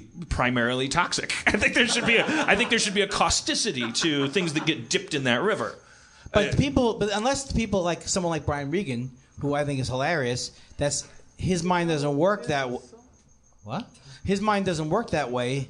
So we, I wouldn't call Zach caustic. No, no, no, no. You don't have to be. Oh my God, please. Yeah, I'm sorry. You don't have to be caustic as a comedian. That's my whole point. I think of that kid like throwing knives, and I go like, he should not be protected. Right, exactly, by the law. comedian I, rule. I also like the, on the other side of the spectrum, a huge thing that is violated is that. Everybody by default thinks you have to be mean to be funny. And there are so many wonderful, warm, sincere people who are truly funny because of their love of everyone around them. And they You got you got Bill Cosby. you got- Oh, that is inappropriate. that inappropriate. Oh no. There's things to be joked about, and there's things that should be kept in a small box, locked away. Shame on you. Uh, but yes, yes, you're right. I was I, what I what I said. I mean, I think there's an obligation of of comedy that it needs to be. I, I, I guess I guess let me just skip to my bottom line and my agenda is I just don't think you should be. You should be that popular. I don't think you should be that buddy buddy with the city hall and the and the guess who's coming in tonight? It's the president of the school. Yay! I'm on the student council, and it's like okay, you're probably not doing comedy then. There's a really good chance of that. Well, Fallon's a perfect example because, and and Leno was a perfect example. Like you can't. Uh, yes, it worked for Johnny Carson when he was the only show in the air. He felt like he didn't want to go too far in either direction. You know, politically, that's fine. He was Johnny Carson. He was hilarious. But the, for Jay Leno to say that he said to comedians, you shouldn't have a point of view because you're going to alienate half the crowd. It's just ridiculous. Yeah. You know, and so it's like we know before we were talking about uh, the Charlie Hebdo and everybody got upset. That's why there's people like Jimmy Fallon right now because the uncomfortable things are hard Well, to talk it's to, a- and so the people just want to want a clown who does a potato sack race. The irony is because comedy actually, com- comedy has become such a, it's- it's no, like- I- like, it has become the only powerful tool left because politics have gone into the shitter. Everyone's lying when they're breathing. Everyone is so jaded and everything. The people that make you laugh, the f- people are getting their news from the Daily Show for twenty for fifteen years. And, and, and, and I don't even say that like our country's signing the shitter. It's like yeah, I got my new. Jon Stewart became Walter Cronkite. He was the only one, and and, and it was like because comedy was the only thing that could be trusted. That's a weird. Don't pretend you know who Walter Cronkite was. Jesus Christmas. But All ironically, with that comes, oh my God, uh, that person said something that is Right. that is not on on Logan's Run point. You know, with like like like whether or not Soylent Green is this or whether it's people. I know I'm mixing movies and metaphors. the the the, the it, it the, that's the irony of comedy's like emergence from all this other shit as like a trusted platform. It's like we actually need the people that make us laugh so bad now that we'll like hashtag cancel Colbert because the guy that runs his Twitter Oh feed God. accidentally non-contextually Yeah. ruined one of his jokes. And yeah, and they, people were so people were so upset about it. But you know, I'll give you an example of the where with the Adam Carolla thing is like Adam Carolla. If you listen to some of his bits where he says Mexicans have no culture, they're coming up here to get our culture. Uh, uh, cab drivers, why do you think cab drivers don't uh, pick up black people? Maybe they know something about black people that you don't know. Those are not jokes. so I'm all, I'm even willing to accept that Adam Carolla was. I I never was a huge fan, but when he was on Loveline, whatever, he could be funny. But that doesn't. He, maybe he could be funny, but now when he's just uh, spewing racism, he can't hide behind the fact that he's a comic to justify what he's saying. Right, and so it's good that we're moving into this age where we can like detect that shit and call it out. But it's like, well, it's a, yeah. I mean, What ruins people's lives? Well, he said not if not when it ruins people's lives. Like, whose lives? Well, I I don't Adam wanna, Carolla? I don't want to. No, he's not worried about Adam Carolla's life. No, I'm I'm, assu- I'm assuming that that kid's worried about like, for instance, like, and I don't. I, no, no one's defending this lady, but the African AIDS joke lady. Oh yeah, those things are sad. Those things. I think those things are sad when someone says something. She's not even a You know, comedian. right? So yeah, I She had agree with 200 you. followers. She's That- got a bad sense of humor. Like I, I don't even know if she was being ironic with that joke. Like I, I, I, I might have made that joke on a bad day. I don't Yeah. know. Like out of white Yeah, guilt, you're right. you know. Like like oh, I'm going to Africa. I'm, don't worry about me because I'm white. Like uh, uh, like parentheses. I feel bad that I live in a world where an entire continent is is a, is, is our sewer and we don't give it any uh, uh, federal aid and we we're like like you know like maybe that's what she meant. I don't know. Yeah, but Well, it's the Schadenfreude thing though. Two people like people gang up on people. well, I think we're they yeah, we're like yeah, fl- we're like yeah. a baby like finding out. Why'd she say that? Why'd she say that? Well, I think it was just more the thrill of, and it's thrilling for everybody. It's just sort of like you find out that this arm you have can like grab things, and so a baby's like just reach out for your face. Like if a baby could suddenly muster the strength of a human being, like like like like a lot of people would lose their noses. I think that's probably where that joke comes from. Like babies believe it's possible to get your nose, and they don't mind trying. Like, but their, their muscles are putty, so they're they're just like you know, baby just reaches out, and grabs your nose as hard as it fucking can, and yanks. It's like I wonder if I could pull this fucking thing off his face. I don't think the baby. I just don't think that ever is the baby's in, That's the internal internet. dialogue. What's up with this guy's face? So like everybody, so that, that lady made that AIDS joke, and Walking somebody, around with that big nose on his face. somebody kind of for fun, like I, I saw a really funny joke once when it was like, uh, I think this happened on Twitter, like when uh, there was some astronaut going into space or something, and uh, he was like, this was some re- retired astronaut that was going up into space again for like a Right. some kind of nostalgic space run, and uh, he was like an astronaut in the '70s, and then he was now he was going back up again for some t- PR reason or something, or maybe maybe maybe he was needed up there. I don't know. He- he- he Um, forgot his keys. He le- left his golf ball. He's like, "Where's my Titleist?" Um, the uh, and then somebody, I think I think it was a tweet. It was when Twitter was first starting. Like somebody tweeted, uh, "Quick, while he's in space, everybody put an ape mask on." so, so, like when that that is the exact same principle that happened with that, this woman. She made this shitty joke and she got on an airplane for Africa and basically somebody made the joke of like hey while she's in the air Let's make her famous. Let's make her shitty joke that didn't land famous. And she got off the plane in Africa and was like, "Wow, you're bigger than Tom Cruise. Good job on that AIDS joke, you fucking dingbat." Um, and it's kind. I mean, I, I I think that everybody, every step of the way in that process, probably has at least ninety percent of the best intentions, but the collective The emergence. well, how about those people? The her- those did you hear about those guys? They were like seventy year old guys, and they're driving a hearse, and they uh, and had a veteran in there, and I guess the guy ran in to get a. He was. They had to drive for seven hours, so they ran in and got a donut, and then this guy came out and said, "You're never supposed to leave a hearse." And these guys are in their seventies. They got fired. They got fired because. Uh, yes, they were probably wrong, but it's, in other words, like, uh, Why aren't you supposed to leave a hearse? because you're supposed to. Because if it's a veteran, uh, you uh, and even in general with the hearses, you, if you you're never supposed to. general with the you're never hearses? supposed to stop. And, you're not supposed to stop at a buffet and then get back in. But uh, and if you do, I guess if you seems do, tacky, but if you do, you're supposed to pull around and pull. These guys are in their 70s. The guy's online. He's saying, I'm, "I have no money. I'm going to uh, starve now." What? It, why was it that important for the other guy to expose this person? That's the that it really is Twitter and social networking. It's like when the whole Woody Allen thing was happening. People hated me because I was saying you're basing. You read a Vanity Fair article. I mean, thank God that the court of public opinion is not an actual court. You literally have never heard anything about this case, but you're basing your opinion on Vanity. And I would just Well, people um, get yeah. I mean, we, we get very excited. Like those those the people when, when there's like a little kid that's murdered, and then there's there's there's all of us who are like, man, little kids shouldn't be murdered. I am against child's getting murdered. Um, Let, he is stipulating that before he does uh, something uh, another. and then and then there's the people who drive from out of state and like stand on the edge of the lawn with like Yeah. pictures of dead babies and hold them up and go like, "You're a mur- I know you're a murderer. Get out of there." Like that that person is doing Put that anywhere. 1983. That person's doing that because it's hard to feel like a hero. It's like that's not running on tap in your house feeling like a hero. And so when you when you read in the papers that like, you know, something that's real easy to get behind happened or get behind against, uh, you you we we react it's it's a sign of the fact that we're being deprived uh, a healthy amount of mythology and self satisfaction in our day to day lives. Like we're not we're not going to bed at night feeling like we're good people. So, uh, so, so like somebody something happens on the news that's like this kid got abducted and murdered, and it's like some people are like, that is so fucked up. That's so fucked up. What is this? It's- Like, like no one else knows that's fucked up. Cool down, Steve. No, no, it's fucking. You don't understand. It's just it's a fucking kid, and there's. A, and he's crying. I was like, what happened to Steve?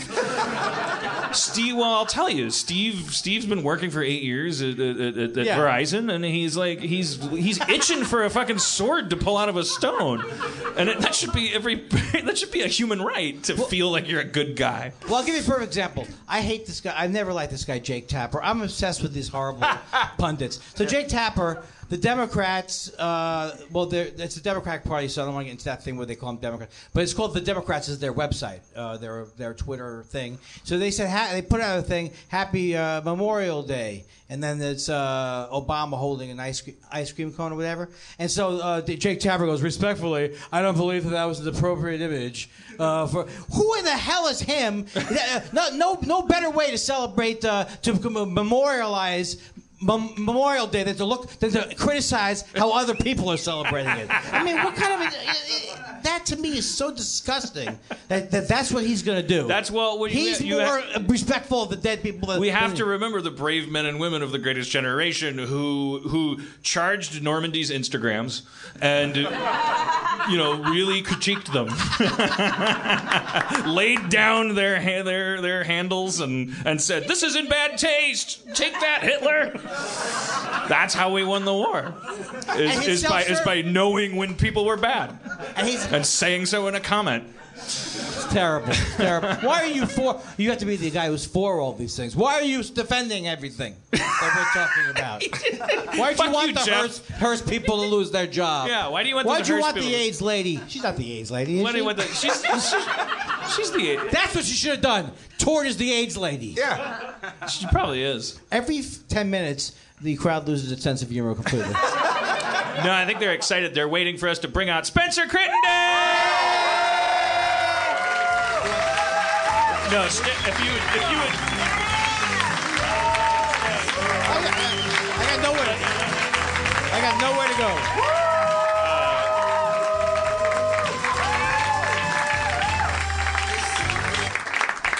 Hey guys. Hey Spencer, sorry I worked up a steam talking to Kindles. No, it's been great conversation. It's uh it's uh you know, I'm you know, I I, I don't want to make you feel on the spot here, Dan. Some of the finest interviewing I've seen in some days on Harmontown. Oh wow! Yeah. Oh okay, thank you. Andy Spencer is our dungeon master. Uh, Yeah. he- he- he- Not the sex. You know what a kind. dungeon Oh yeah, is? dun- uh, dungeons and uh, dungeons and the and other horses. thing, yeah, dungeons and horses. Shoots, shoots, shoots, uh, shoot, shoots and horses. Shoots and shoots and baskets. shoots and onion rings. Blah blah. Uh, something something something. Ms. Pac-Man. Right? Is that good? They like Does it. that still work? You still got it. You still got Uh, yeah. it. Hey, uh, do you ever play anything like a, D- a D&D, a role-playing game of any sort, Andy? Someone accused me I did some pun online, and they said, "Oh, I know where you got that from. You got that from P2P. What is P2P? Uh, I don't even. No, it was Player- the the one where you uh, you kill somebody in the car. Oh, G- uh, Grand Theft Auto. I mean, I don't know what. So he goes, GTA. Yes, and he goes, "You got that? You got that from Grand Theft, something like that." You got, and I said to the guy, "You're, you're accusing me of stealing." I said, "I have never played a video game in my fucking life. Never? Never. You didn't play a Frogger or a Pac-Man? I did one. Wii- Uh, like Wii doesn't count, right? It's skee ball. We- You're gesturing skee ball. I did one where you roll the ball and it's like through a through No, a look hole. at this. I'm, it's like I'm outside now. oh, I'm a regular golfer. So you, you did play Wii one time? One time I played Wii and I played the old ones. Like I pin, uh, pinball machines. Pinballs. pinball machines. The old ones. You played pinball. Pin, an actual pinball. This is back in, In the my day, you had to go to an actual pinball machine. They didn't have them on an electronic thing. It was it was beyond analog. A ball rolled around. It's amazing to me that we still have pinball machines. It- I'm not it's like- proud of it either. I'm not proud that I haven't played these things. I, I've heard rumors. Maybe you could verify this. Is Will Ferrell like really anti-video game? Oh, I don't know. Uh, well, let me call him up. I no, heard- I don't know. I, I'd heard that from Jack Black. Name dropping, doop doop. I dropped a name. Um, I I I, I had heard How that. could you be an- uh, like? What do you mean? Like well, he's, like uh, he, like he's just got like everybody's got their thing, and Will Ferrell's famous for having no fucking bad. You know, Right, yeah, nothing bothers Like he never. He even likes Hitler. Yeah, like, like he was like, like, like he's like he's like the guy that says Chevy Chase has his moments. Like like, like, like, like he can see the good in anything. Oh, see, Uh, you're catching some. You're catching some of Kindler's mojo right now. oh yeah, I'm kinda, I just wanted to make him laugh, but but uh, the but he that that everybody's got to have something, you know. Like I hate bee pollen. Uh, and- wait, wait. He hate, he's just. He, I he's- heard a rumor that he he just thinks that it's um, you know it rots your brain and it's a it's a disease and that, Someone like, Yahoo it up. I don't know. I don't know if it would even I be. signed a deal with Yahoo. Yahoo it. The reason it came up is because we wanted him to be on some like video game thing for I don't know. Jack was hosting a video game award thing, and we were like, "What if we could get Will Ferrell to come out and do this thing?" And he's like, "Yeah, I think that might be hard. I'm Jack Black. Yow." That's a bad impression. bad impression. That's, that's, that's pretty good. I did a little karate chop to to because I. It's like holding your hair when you're doing Nicholson. Like, I'm doing Jack Black, so I'll start kicking. You can do a Jack Black impression. I could I could try. Put the chicken salad. That was that was Wolfman Jack Black. Yeah. I could try. Here comes Abba with Heart of Gold. Ow! no, Abba never did a song called Heart of Gold. Wolfman Jack would never introduce Abba. Uh, Spencer. Hey guys. All, all I do is I go, I'm Jack Black in high fidelity. That's all I do. Duh, did you really sign a deal with Yahoo, uh, Andy? Yahoo it. No, Yeah. no one will sign a deal with me for anything. Oh. No, I, no, maybe no. It sounds sad there. No, I haven't signed. I could one. put in word at, at Yahoo. Yeah, I'd like to be sponsored by them. Do you are you sa- are you satisfied? Uh, uh, be, like with my provider? Well, What's your upload speeds? like you're so outspoken and so funny and so and on honest ground and you say what you feel and are unmistakably one of the like, like a comic's comic and an audience's comic and so incredibly funny. Oh, thank you. And where is your sitcom like let's run 13 episodes and then gotten canceled? Like where is your crown and glory? Are you are you where are you at with your relationship with your career? Cuz it like like you're you're like the you're like the king of this mountain that's like you I, I don't know how much higher you can get on it, but like everyone respects you and like you're you're not Seinfeld. Like and Right. and, and, and so well, how do you what is your relationship with that stuff? Well, I think everybody, you know, anybody who would say like, I mean, anything that could happen where you know someone said, "Here's your sitcom," I wouldn't turn it down. I mean, it's not like eh, we all. I mean, like I in my mind, I'd like to be a. Since I was 12, I'd like to be a movie actor. You know, you know how how Louis does those faces where it's like.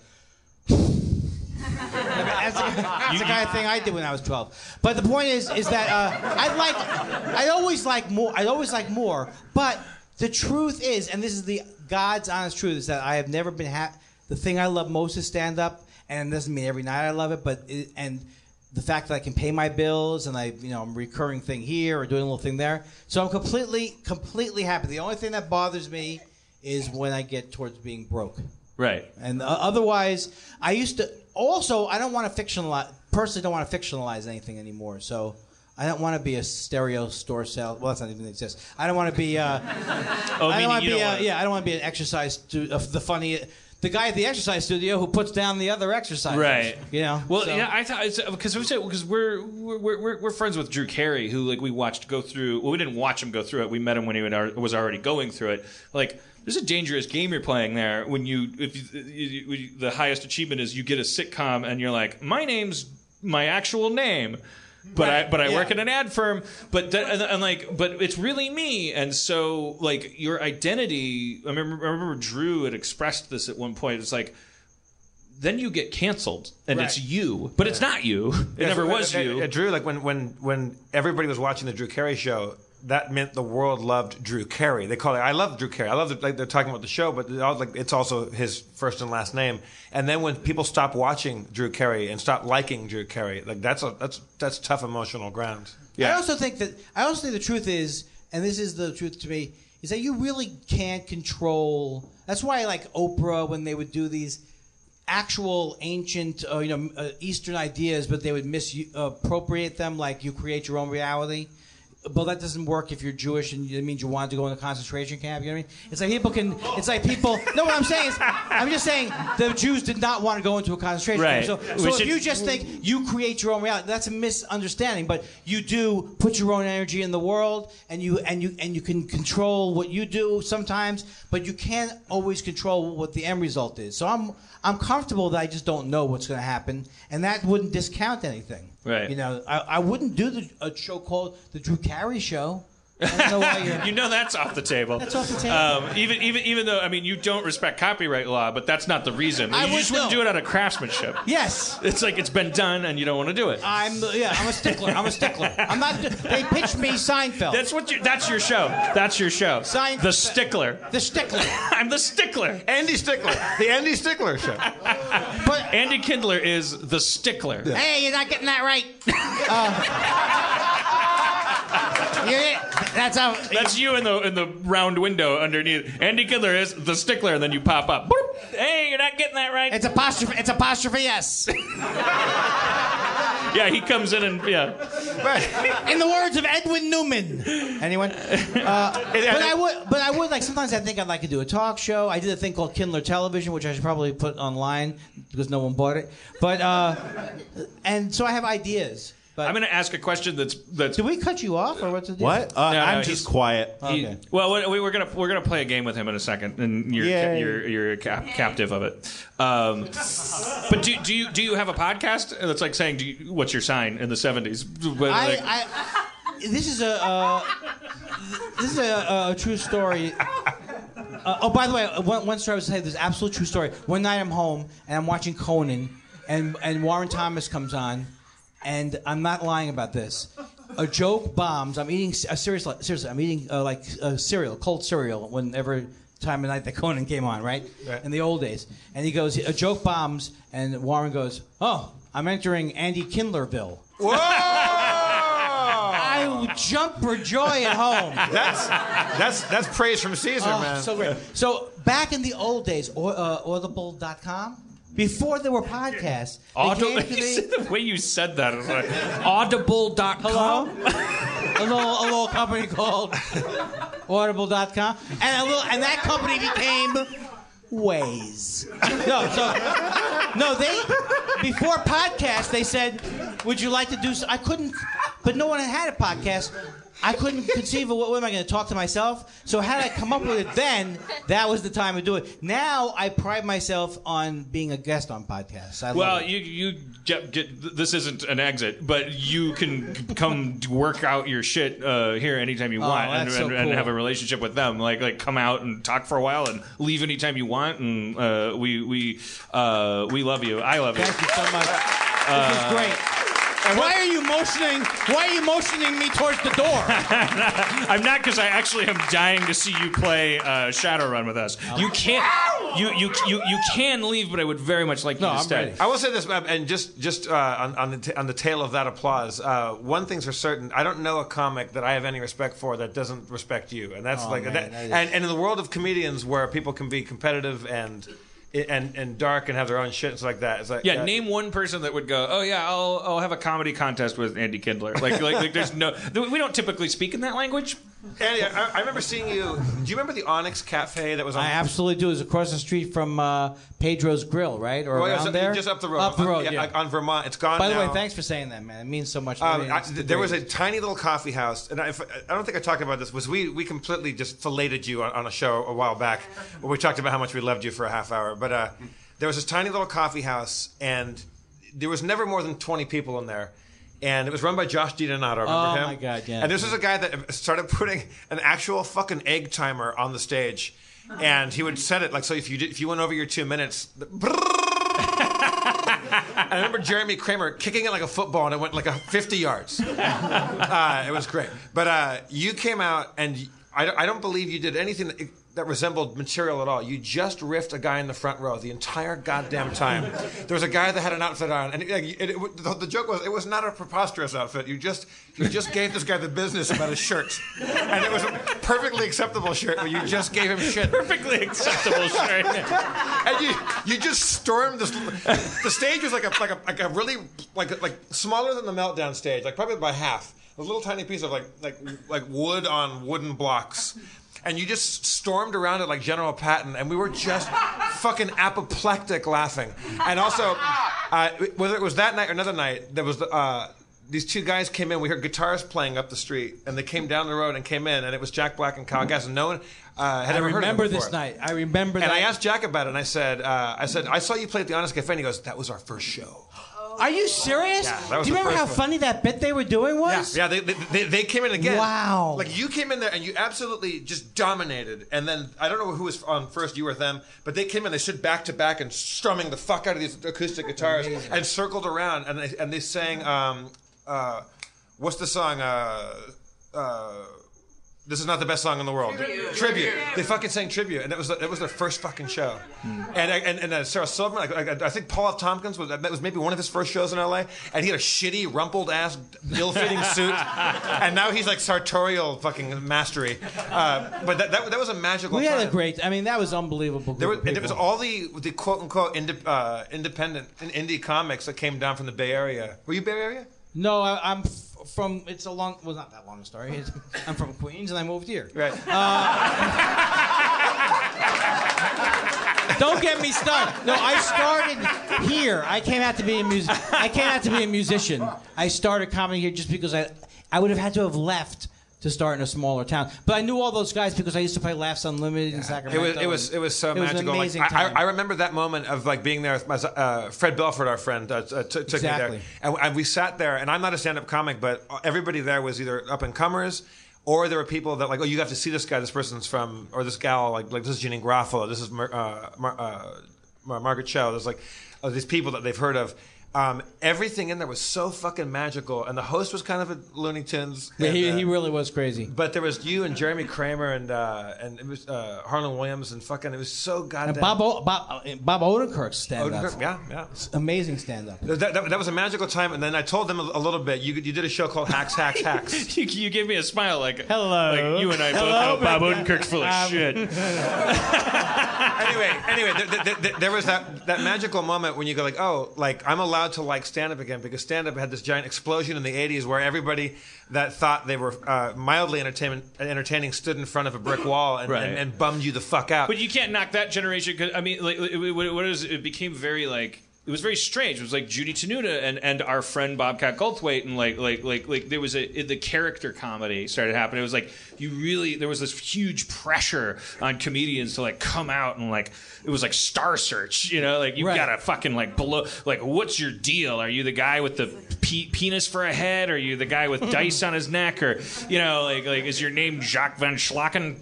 And you know, and then the and then the '90s. It was like 90s, this. it It was was the grunge thing. It was the you know it was like the and and but but you transcend all of that because uh, you you you don't wear flannel and never have. I had, Uh, I did, I did have, I had, I wore acid wash jackets in the late '80s. It's the most Um, depressing thing. But I will say one thing right now. I think right now is an amazing time period for comedy. Right now, I really do. Great. There's because uh, people are actually going out. You they get, can see these who guys they are want. fans of right now. But like, uh, yeah, I love right now. Adomian, Hannibal Buress. There's so many amazing. It's pretty cool. Who are you naming? What's the? Uh, uh, James Adomian. Oh yeah, Well, he was just he was on last week. So he, he came on and did a uh, Bernie Sanders impression for f- three hours. It was Yeah. great. That's amazing. uh, and Ha- you know Hannibal Buress. I mean, there's just so many names, and uh, and um, it's, and people like Todd Glass, Yeah, who was Todd so was always hilarious, It- and it's just amazing. I don't know. It's just like uh, Yeah. it's Let's not- not forget Jeff Dunham. He's great. Like He's not people out there that are racist. following the their heart. puppet's racist. Carlos Mencia is really hitting his stride right now. Yes. Uh, uh, is Demar DeMorge Brown out there? DeMorge, you with us? I don't think I s- usually see him lingering. No, Yeah, no, no all right. DeMorge tonight. Should we just do a If, very? if DeMorge is listening, usually I see you lingering. why, why don't we? Because I don't know if that's a note. Dan, uh, Spencer, let, uh, let me know what you think. We're, we're, we're running a little bit late here. Uh, Yeah, but we always start late too. why, why don't we? Uh, yeah, but let's uh, let's maybe just play a, a, a very small, lean and mean uh, shadow run with just the three of us. Maybe, or do you want to bring somebody else up to play another character? Um, does, we- does that muddy the waters? I can play a very old man. Well, I think we should. I think I think we should we should we in honor of Mad Max Fury Road we should we should we should get a, a non-sexualized uh, strong female lead to come up and play Erin McGathy's character, preferably someone with a robot arm or. Do we have a strong female lead to play Hannah, the seamstress? Oh yeah, Hannah the seamstress. Hannah She's the earned seamstress. it. Hello, the seamstress. She's earned it by sewing.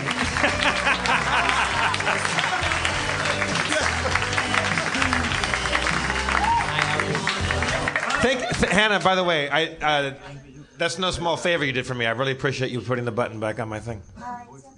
It's okay. I learned how to sew recently. I mean, I can, I can do it too, but I, I- I know I've sewn many buttons. I've, I've ripped many buttons off. I can do this. I, I love to sew, uh, and I do it quite often. But I appreciate you doing that for me. All right, Kindler. So H- Hannah, have you seen the show before? Eat You gotta eat the mic. Eat that mic, baby. Eat the mic. Yeah, it's like not omnidire- not omnidirectional. Um, and when I said baby, I meant baby in the Sammy Davis Jr. way. That's omni gender. Like I didn't mean like I baby. didn't, Like I didn't even hear the baby. oh, okay, good. Well, and I didn't even say it. That's how uh, When I I, am. when I called you a skirt, I meant it in the uh, Eat that like a mic, Jane- sugar. Yeah, yeah. I call everyone sugar. like a throwback. Throwback. I call- Everyone's sweet to me. He's got two of them. Um, I got two uh, somehow. Yeah. So in this in this Manila folder, uh, there's like a, a piece some- of paper with a bunch some- of statistics on them. Okay. Numbers and keywords. This is your character. It's as if you've been dropped into the world's most academically intense murder mystery night. Um, you won't. You do not need to know any of this stuff. Um, who are you? What's your name? Do you? You probably don't even Who me? that. Yeah. Oh, I'm Kumail Nanjiani. Oh. Which which is that character? That's uh, Dr. Friend. Oh, Doctor Friend. Okay, so you're like a doctor. Who are you, Hannah? You're- Mary O'Donnell. Right. Mercy. Mercy O'Donnell. Okay.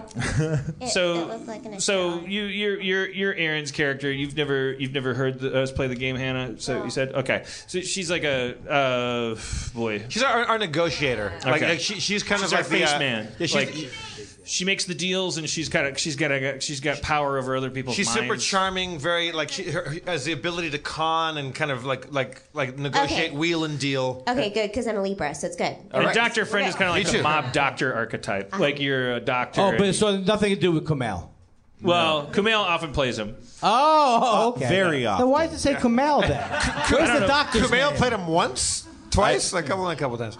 Oh yeah, Kumail. Like yeah, he's. Yeah, so a uh, master. Andy, the important thing is don't get too bogged down in the statistics and the numbers and things like that. Like the, your weapons are in there, and, and your I got you. Just like say one of the words you see in the sheet and be confused about it. Okay. So But he- I'm a doctor, though? I'm an Yeah. evil doctor? See, he's doing it. yeah. I'm an evil doctor. I will kill you with my chemical protection four. Yeah. That's how you do it. Andy, we're, we're we're basically like the, like kind of a, a cyberpunk A team out, like kind of like like out doing capers and stuff like that for the underworld in the future. I and we're it. active players in a narrative that he's in charge of. If he says something happens, it happens. He tells us where we are and what we're, uh, uh, and we tell him what we want to do next when he asks us, basically. All right, Spencer, And then do he we have- tells us the results based on systems that he understands and cheats about. It's like improvising. We're gonna, we have to. We're yes. uh, You're, we're yes ending it. Go ahead. right? Yeah, yes, absolutely. End. Yeah, Yes, it- yes, end. It sounds like fun. Uh, Spencer, do you have a, a guest recapper for us? Yeah, this one's by James Johnson. All right, fake name. Here we go. Wrong Okay, song. all right.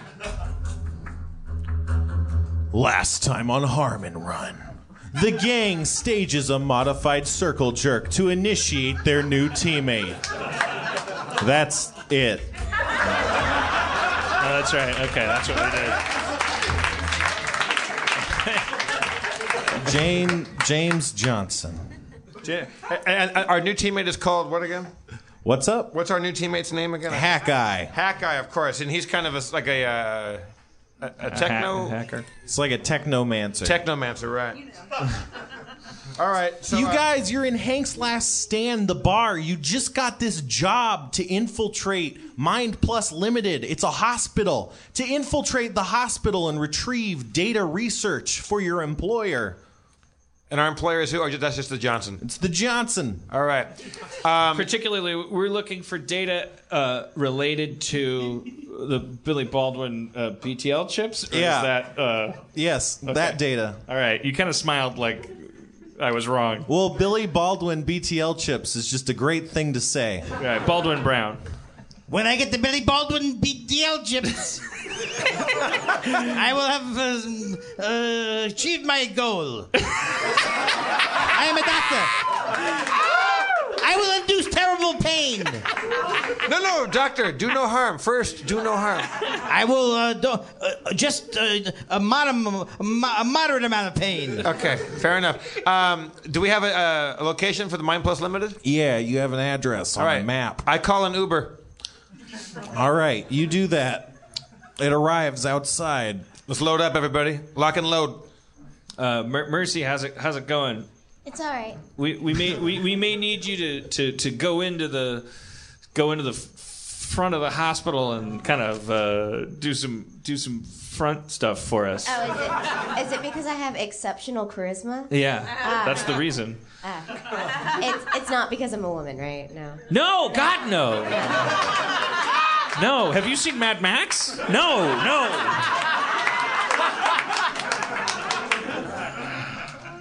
Ah, they, this I cannot. They, the Uber driver is telling me that he has no place to store my mystic armor. what would I do? What shall I do? I certainly hope it, this voice stops. No. Hmm. Women, women. Hmm. Does not compute. Maybe you should just wear the mystic armor and. Um, Oh, here's the mystic. Oh, it's really got it back from the cleaner. All right, w- guys, remember, I think uh, we found out that there was lots of sensors, vibration sensors, and all sorts of uh, like security and stuff like that when we get in there. At this place? Yeah. Oh. Right? That's- are right, you Spencer? James Johnson? Right. No, I'm Eve Libertine. I'm an elf uh, Oh. magician. Very, uh, very, uh, uh, you, to talk very uh, matter of factly. Well, that's all. It's, it's just business. I thought acting involved making a choice. That's good. Yeah, usually my, my guy talks like this. That was- yeah. Oh. Well, then I shall be the counterpoint with my stand baton. I, I agree with my chameleon suit. All right. Thank you, Mumblecore.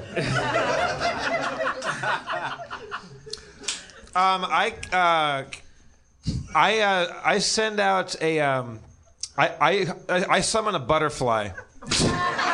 Uh, that's gonna fly out ahead of us and just kind of go in through the door and, and, and probably not trip any sensors. Just fly around and give us some recon inside this uh, Mind Plus Limited. All right. You summon a butterfly, but it takes substantial drain. You feel you feel your resources being drained as you cast this magic from your body, but there it is, a butterfly. Butterfly. Uh, are we are we close to the Mind Plus Limited? Oh yeah, you're close. You're about five minutes off. But All right, we're here. Did, did I? Why did I think it was a hospital? Did it? It is a hospital. Okay. Okay. Keep it down, you circle jerks. they'll they'll find out that we're here. Just wanted to use circle jerks. All right. So I I, I, I, I, I tell the butterfly uh, to, to, to, to, to fly in and uh, get, get the lay of the land and find out, like, just give us some recon. All right, it does so. Do you have to talk to the butterfly? To do Uh, that? I have I have a spiritual me- mental link to it. So but- you don't- okay. I mean, uh, if I do it, it would be in. Uh, So in- we just see you like. I, I, I, I, when I summon a butterfly, of course, I, uh, I hold my hands up and my my, tama- my Comanche War Club in the air, and I, I am overcome with a blue glow, and then I'll, and then out of uh, out of my butt, a butterfly goes. Poof. it's a butterfly. what? Aha! does it go through stuff? Uh, yeah. It's a spirit. It can uh, it can So we don't have to- dematerialize. Okay. I like heart. Uh, Art? They did a song about the butterfly. Oh, heart. Uh, okay, so I, guys, I, I have a butterfly that's going in there to fly around and get us some recon. It does that and then returns. Butterfly, what have you? What did you learn? I learned it's a hospital in there. They got a waiting room. You know, they got multiple floors. Great butterfly. Very nice going. Could have done that on my own. Various surgical operations. You, Per- did, did you see any defenses? Anything we have to worry about? oh, I saw some, you know, cameras and guards. Okay. You have a strange accent for a butterfly. Spencer, how much drain did I take on that? Uh, three boxes of non-lethal. Oh boy. Uh, I think uh, you know what are we looking for? We're looking for like data. So we, we gotta find their data room. Right. Did your butterfly see any data rooms? Butterfly, did you see a data room? I saw no data room. There was some sort of security room towards the top, but that just, you know, had cameras and a chair. Okay. I think that's that's where we want to go. I think we send uh, Mercy in first. Just like let's just do this like a, like a straight like you know. Yeah. Let, let her work her charm. I'll and I'll grapple up onto the roof and, and, and find a vent. Okay. You use your feminine feminine wiles. Okay, I got this. I have a I have a key card copier, so I can maybe make a copy of the keys that maybe the guard has. Oh, if you can pinch one, yeah. Um, see if I can get it with my exceptional charisma. Holy shit! Nice work. I see. You can come in. Okay, ooh, ooh, ooh, uh, I- I'm probably I'm a stealthy guy, so I'll fake a seizure or something, and you bring me in like a Yeah, like a yeah. person, and I'll use my exceptional charisma, and you can sneak in. and I'll try to it. see if I can like Here. pinch a card. Here, take my card copier, and so you can copy the card. I'll make Okay. the sound effects.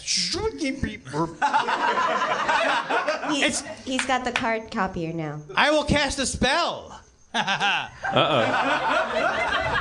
I will cast a spell. the spell will be the physical barrier. I will create a dome and or wall of magical energy that will keep us invisible or something.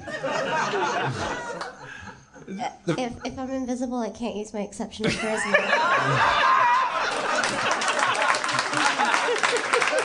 Oh, don't be funnier than me! I'm enraged! You- maybe you could come along and use your doctor expertise to make it seem more legitimate. Than Yeah, yeah. you, You, you, you should have doctor credentials on it. Yeah, if, if you guys go in together and you're faking a seizure, this will all look legit. Right. I'm a doctor, Jim, not an opposite profession. All right. Call me Bones. I, I'm going to astrally project inside from outside, uh, like, like in a safe place. I'm going to astrally project inside so I can kind of be like wa- keep an eye out. All right. Try to get me. Well, I'll, I'll try to. I mean, my goal is to get near a security guard because I'm going to see if I can I'm gonna- pickpocket a card I'm off. gonna scream about my moderate egg allergy, and I think that'll make enough of a distraction. Oh, you're you, you're going to scream about. Uh, yeah, but with my charisma, people will come and help. Wait, no, no. You, My I thought you were helping him pretend to be sick. I thought, I thought, oh, you're pretending to be sick. I thought you Do were. you want to sneaking. pretend to be sick? I, I thought I was gonna distract them while you got the key. Right. By. I'll give you a doctor's note. Okay, how about this? Doctor Friend. Yes. Do- Doctor Friend, take Mercy in. She has Yes. an egg, she, say she's got an egg Well, allergy. no, no. She's having an anaphylactic Well, shock. she's the charming one, though. oh, right. She has Oh, I'll just, uh, then I'll just show my boobs and be charming. Me too. Me too. Okay, we got this. Oh, sorry. Too too You're, real. We're, s- you're sick too. Oh yeah, no. I, I- I say, Mercy, you go and use your charm. Bring him in. Okay. Nightblade, you pretend to be sick. Doctor, friend, you're going to be there to, to make it all look legit. Okay. And and, and uh, I believe my. Uh, I believe that uh, everything. Uh, I look legitimate. I, uh, I. The roof has uh, whooping cough. That's good. All right. All right. Let's do it. Yeah. Here All we right. go. All right. We're I- not doing it. We're starting it. We're going. We're Yeah. going in. Oh, here we go. We're going in. Help! Help! My friend is sick. He's got a seizure. It is true. I have examined him. I am Doctor Friend. It is true. I am exceptionally charismatic. You should listen to us. Open your mouth and say ah. He already took his temperature. It was hmm. really high. Wait, Well- okay. I didn't hear you guys. Aren't you still in the car though? There we go. There we go. We, wa- we, we All right, walked in. obviously we go. We walked in. All right, good good tech rehearsal, guys. All right, Guys, here we go. we opened in two nights. I must check your boobs with my stethoscope. I forgot the stethoscope. All right, let's, let's let's go in and try it. Here we go. On the- we're, we're, we're gonna go in through the front door. Okay. This is what we're doing. All right, one, two, three. Break. Help! Help! My friend is having a seizure, oh. and I am is- exceptionally charismatic. Yes. She's a dish. All right. Let us in or something. He's a We- doctor. We mean no. We mean no harm. I can show you my Hippocratic oath. He needs access to doctor stuff. What are you What are you doing? I'm having a seizure. Oh, he's having a seizure. Look at this man. He has. He has the he has the least convincing case of epilepsy I've ever seen in my life. I don't want to be offensive. I don't want to nail it. I don't. He has a, he has dog dog panting syndrome. Even though I, even though I'm astrally projecting, I turn to one of the security cameras and do a camera take and go. Yeah, look at these idiots. Okay. So you're doing all these things, and the receptionist uh, person in the waiting area is extremely alarmed. It's like, is there a doctor? Oh, we need help. Get I a am. crash. Oh, sorry. He- Wait, Not yet, right? no, no. This is exactly what we need. I'm a doctor. I can help. Well, Would I, would I be? Would I not be a doctor if I said I was? I don't. I don't. I don't really follow the line of I just can't say. You just can't walk around saying you're a doctor. It's a fair point. Well, that's perfect because I mean, this is a clinic primarily for transplantation of cyber limbs. We don't really deal with seizures. This man is dying. Can I uh, show- com- comedically? Can you? I show him my. Uh, well, you're the doctor. What what should we cyber do? Cyber arm. I point at my cyber arm and I kind of twitch it because I have a cyber arm. Is I must take him into surgery immediately. And I make the I make the the hatch on my arm that has my gun in it like I uh, you know twitch or something Ah. to indicate like cyber cyber It's a twitching cyber Cyber twitch. Cyber, cyber, cyberlepsy. Right. He has cyberlepsy. That's not a gun. Don't worry. All right, that's the most horrible case of cyberlepsy I've seen in quite some time. Are you are you the receptionist? What? Are you the receptionist? Yeah. You are really uh, not not good at your job. How'd you get this job? Obamacare, am I right, people? Oh, am I wrong? Thank you.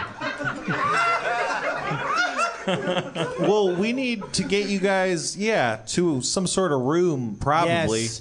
Exactly my thoughts. Guards, guards. Six guards appear. Take them towards C. Beta. Any of these guards visibly have any credentials on them, like that kind of Um, thing? They have guard credentials. Like like on their belts, or what's the deal? You just it's part of their it's part of their bulletproof vest is is uh, like a, a number that's projecting a sort of identification hologram. Hmm. Does it? I mean, if I were to ask you, how do I steal that? You take the take the breast thing. Take the whole vest? Yeah, the vest. That's what it is. Oh, okay, okay.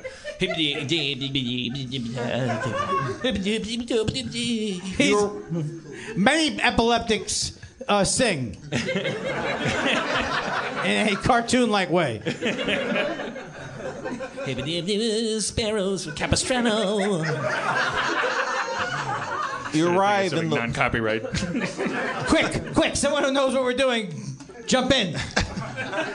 You guys are doing great. Where are we going? Where are we going? now? They're, they're taking you to the room Ward C or whatever. You're in the room now. You've Aha. arrived. Two of the guards stay inside, but the rest go on their merry way out the door. I've never seen anybody go on a, a merry way. All right. Well, this is the next thing I'm going to attempt, and it's going to get sloppy.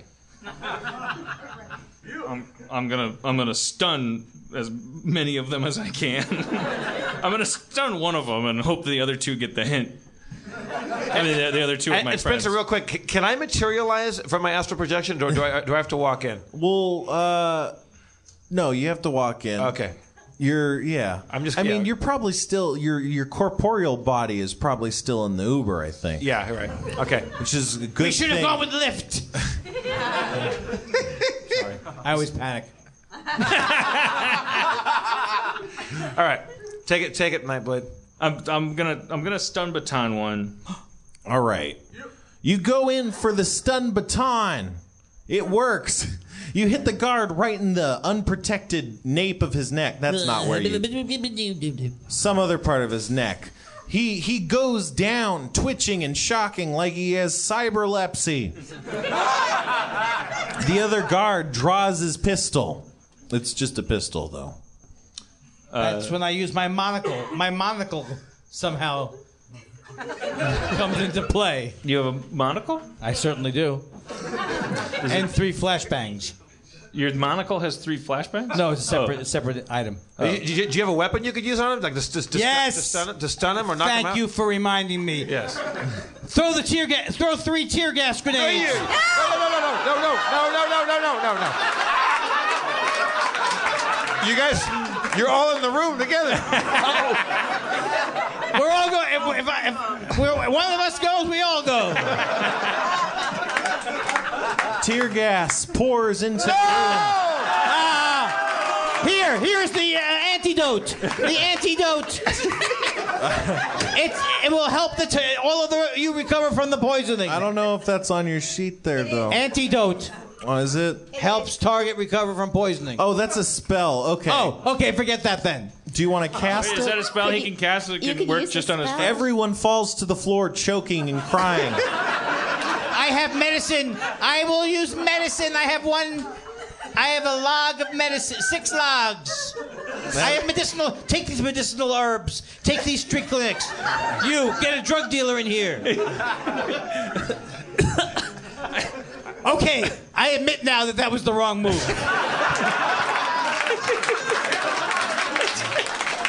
I'm a, I'm a doctor, not a thinker. you just threw three tear gas cans in the room that you're in.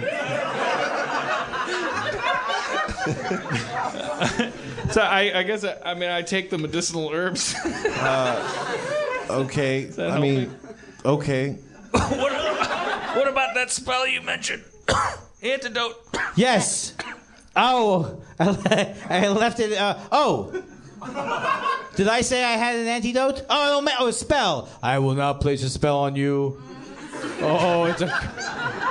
It will when I uh, ring a ding ding boom. Some people won't suffer from tear gas in this room.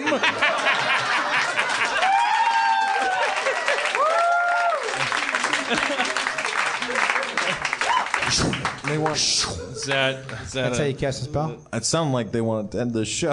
Oh, oh, you don't want to tell? Oh, all right. Uh, yeah, okay, it works. Sounds You like you want to end the show. Well, I mean, I don't know what I don't know. You cast an antidote. It works. It works on Uh, everybody. Yeah, Jim Nightblade recovers the use of his eyes, his cyber eyes. He wasn't really afflicted, I guess. Well, tear gas affects more than eyes. Oh yeah, okay. Your nasal uh, passages ease. So I, I stun baton the other guy. I guess the other guard. He he goes down. He's crying on the floor. All right. Um, Am I am I okay? Or am No, I you're still... still in great pain. Get Ben Stein on the phone and bring him clear eyes. I have a med kit. You guys should probably use it. Can they use my med kit? Oh, totally. Is, is that like a fanny pack? I, I yeah, it is. It's the fanny pack I'm wearing. Y- Oh, the med okay. kit. how are we gonna get all this tear gas out of the room? Dr- I, I think you just need to steal the key card. 'Cause, I mean, I guess Oh you- yeah. uh, Well, I just well I definitely. Ow, my eyes. I A definitely smoke screen. That's what I meant to do. It was a smoke screen. So close. So close.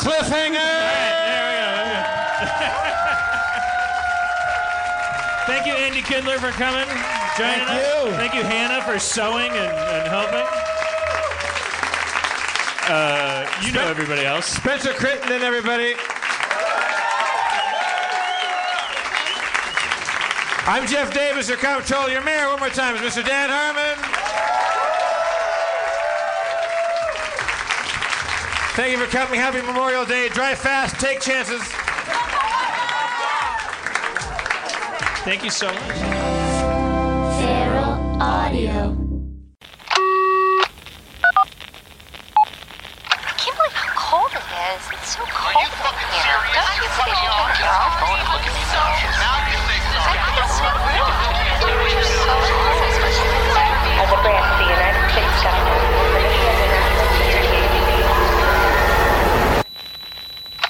As a branch of the United States government, it is the mission of the National Security Agency to assess and flag citizens of the country who may present a threat to its security. The NSA has clearance to wiretap by any means necessary. Tapped. Incidental recordings of private conversation. Hello, beautiful. I'm Amy Errett, founder of Madison Reed, a hair color company I named after my daughter. One of the things I value most in life is time time to spend with my daughter, time to spend with family, and the time I put into my company that's reinventing the way women color their hair. The busiest, most successful women I know use Madison Reed, the amazing hair color hack. In under an hour and for less than $25, Madison Reed delivers gorgeous, shiny, multi-dimensional, healthy-looking hair with an ammonia-free formula. You'll look like you just came from a salon, but the reality is you have more me time to do what you love. Things get busy. Let us take care of you and your hair. Find your perfect shade at madison-reed.com and get 10% off plus free shipping on your first color kit. Use code NEW. That's code NEW. Try it. Love it. That's the beauty of Madison Reed.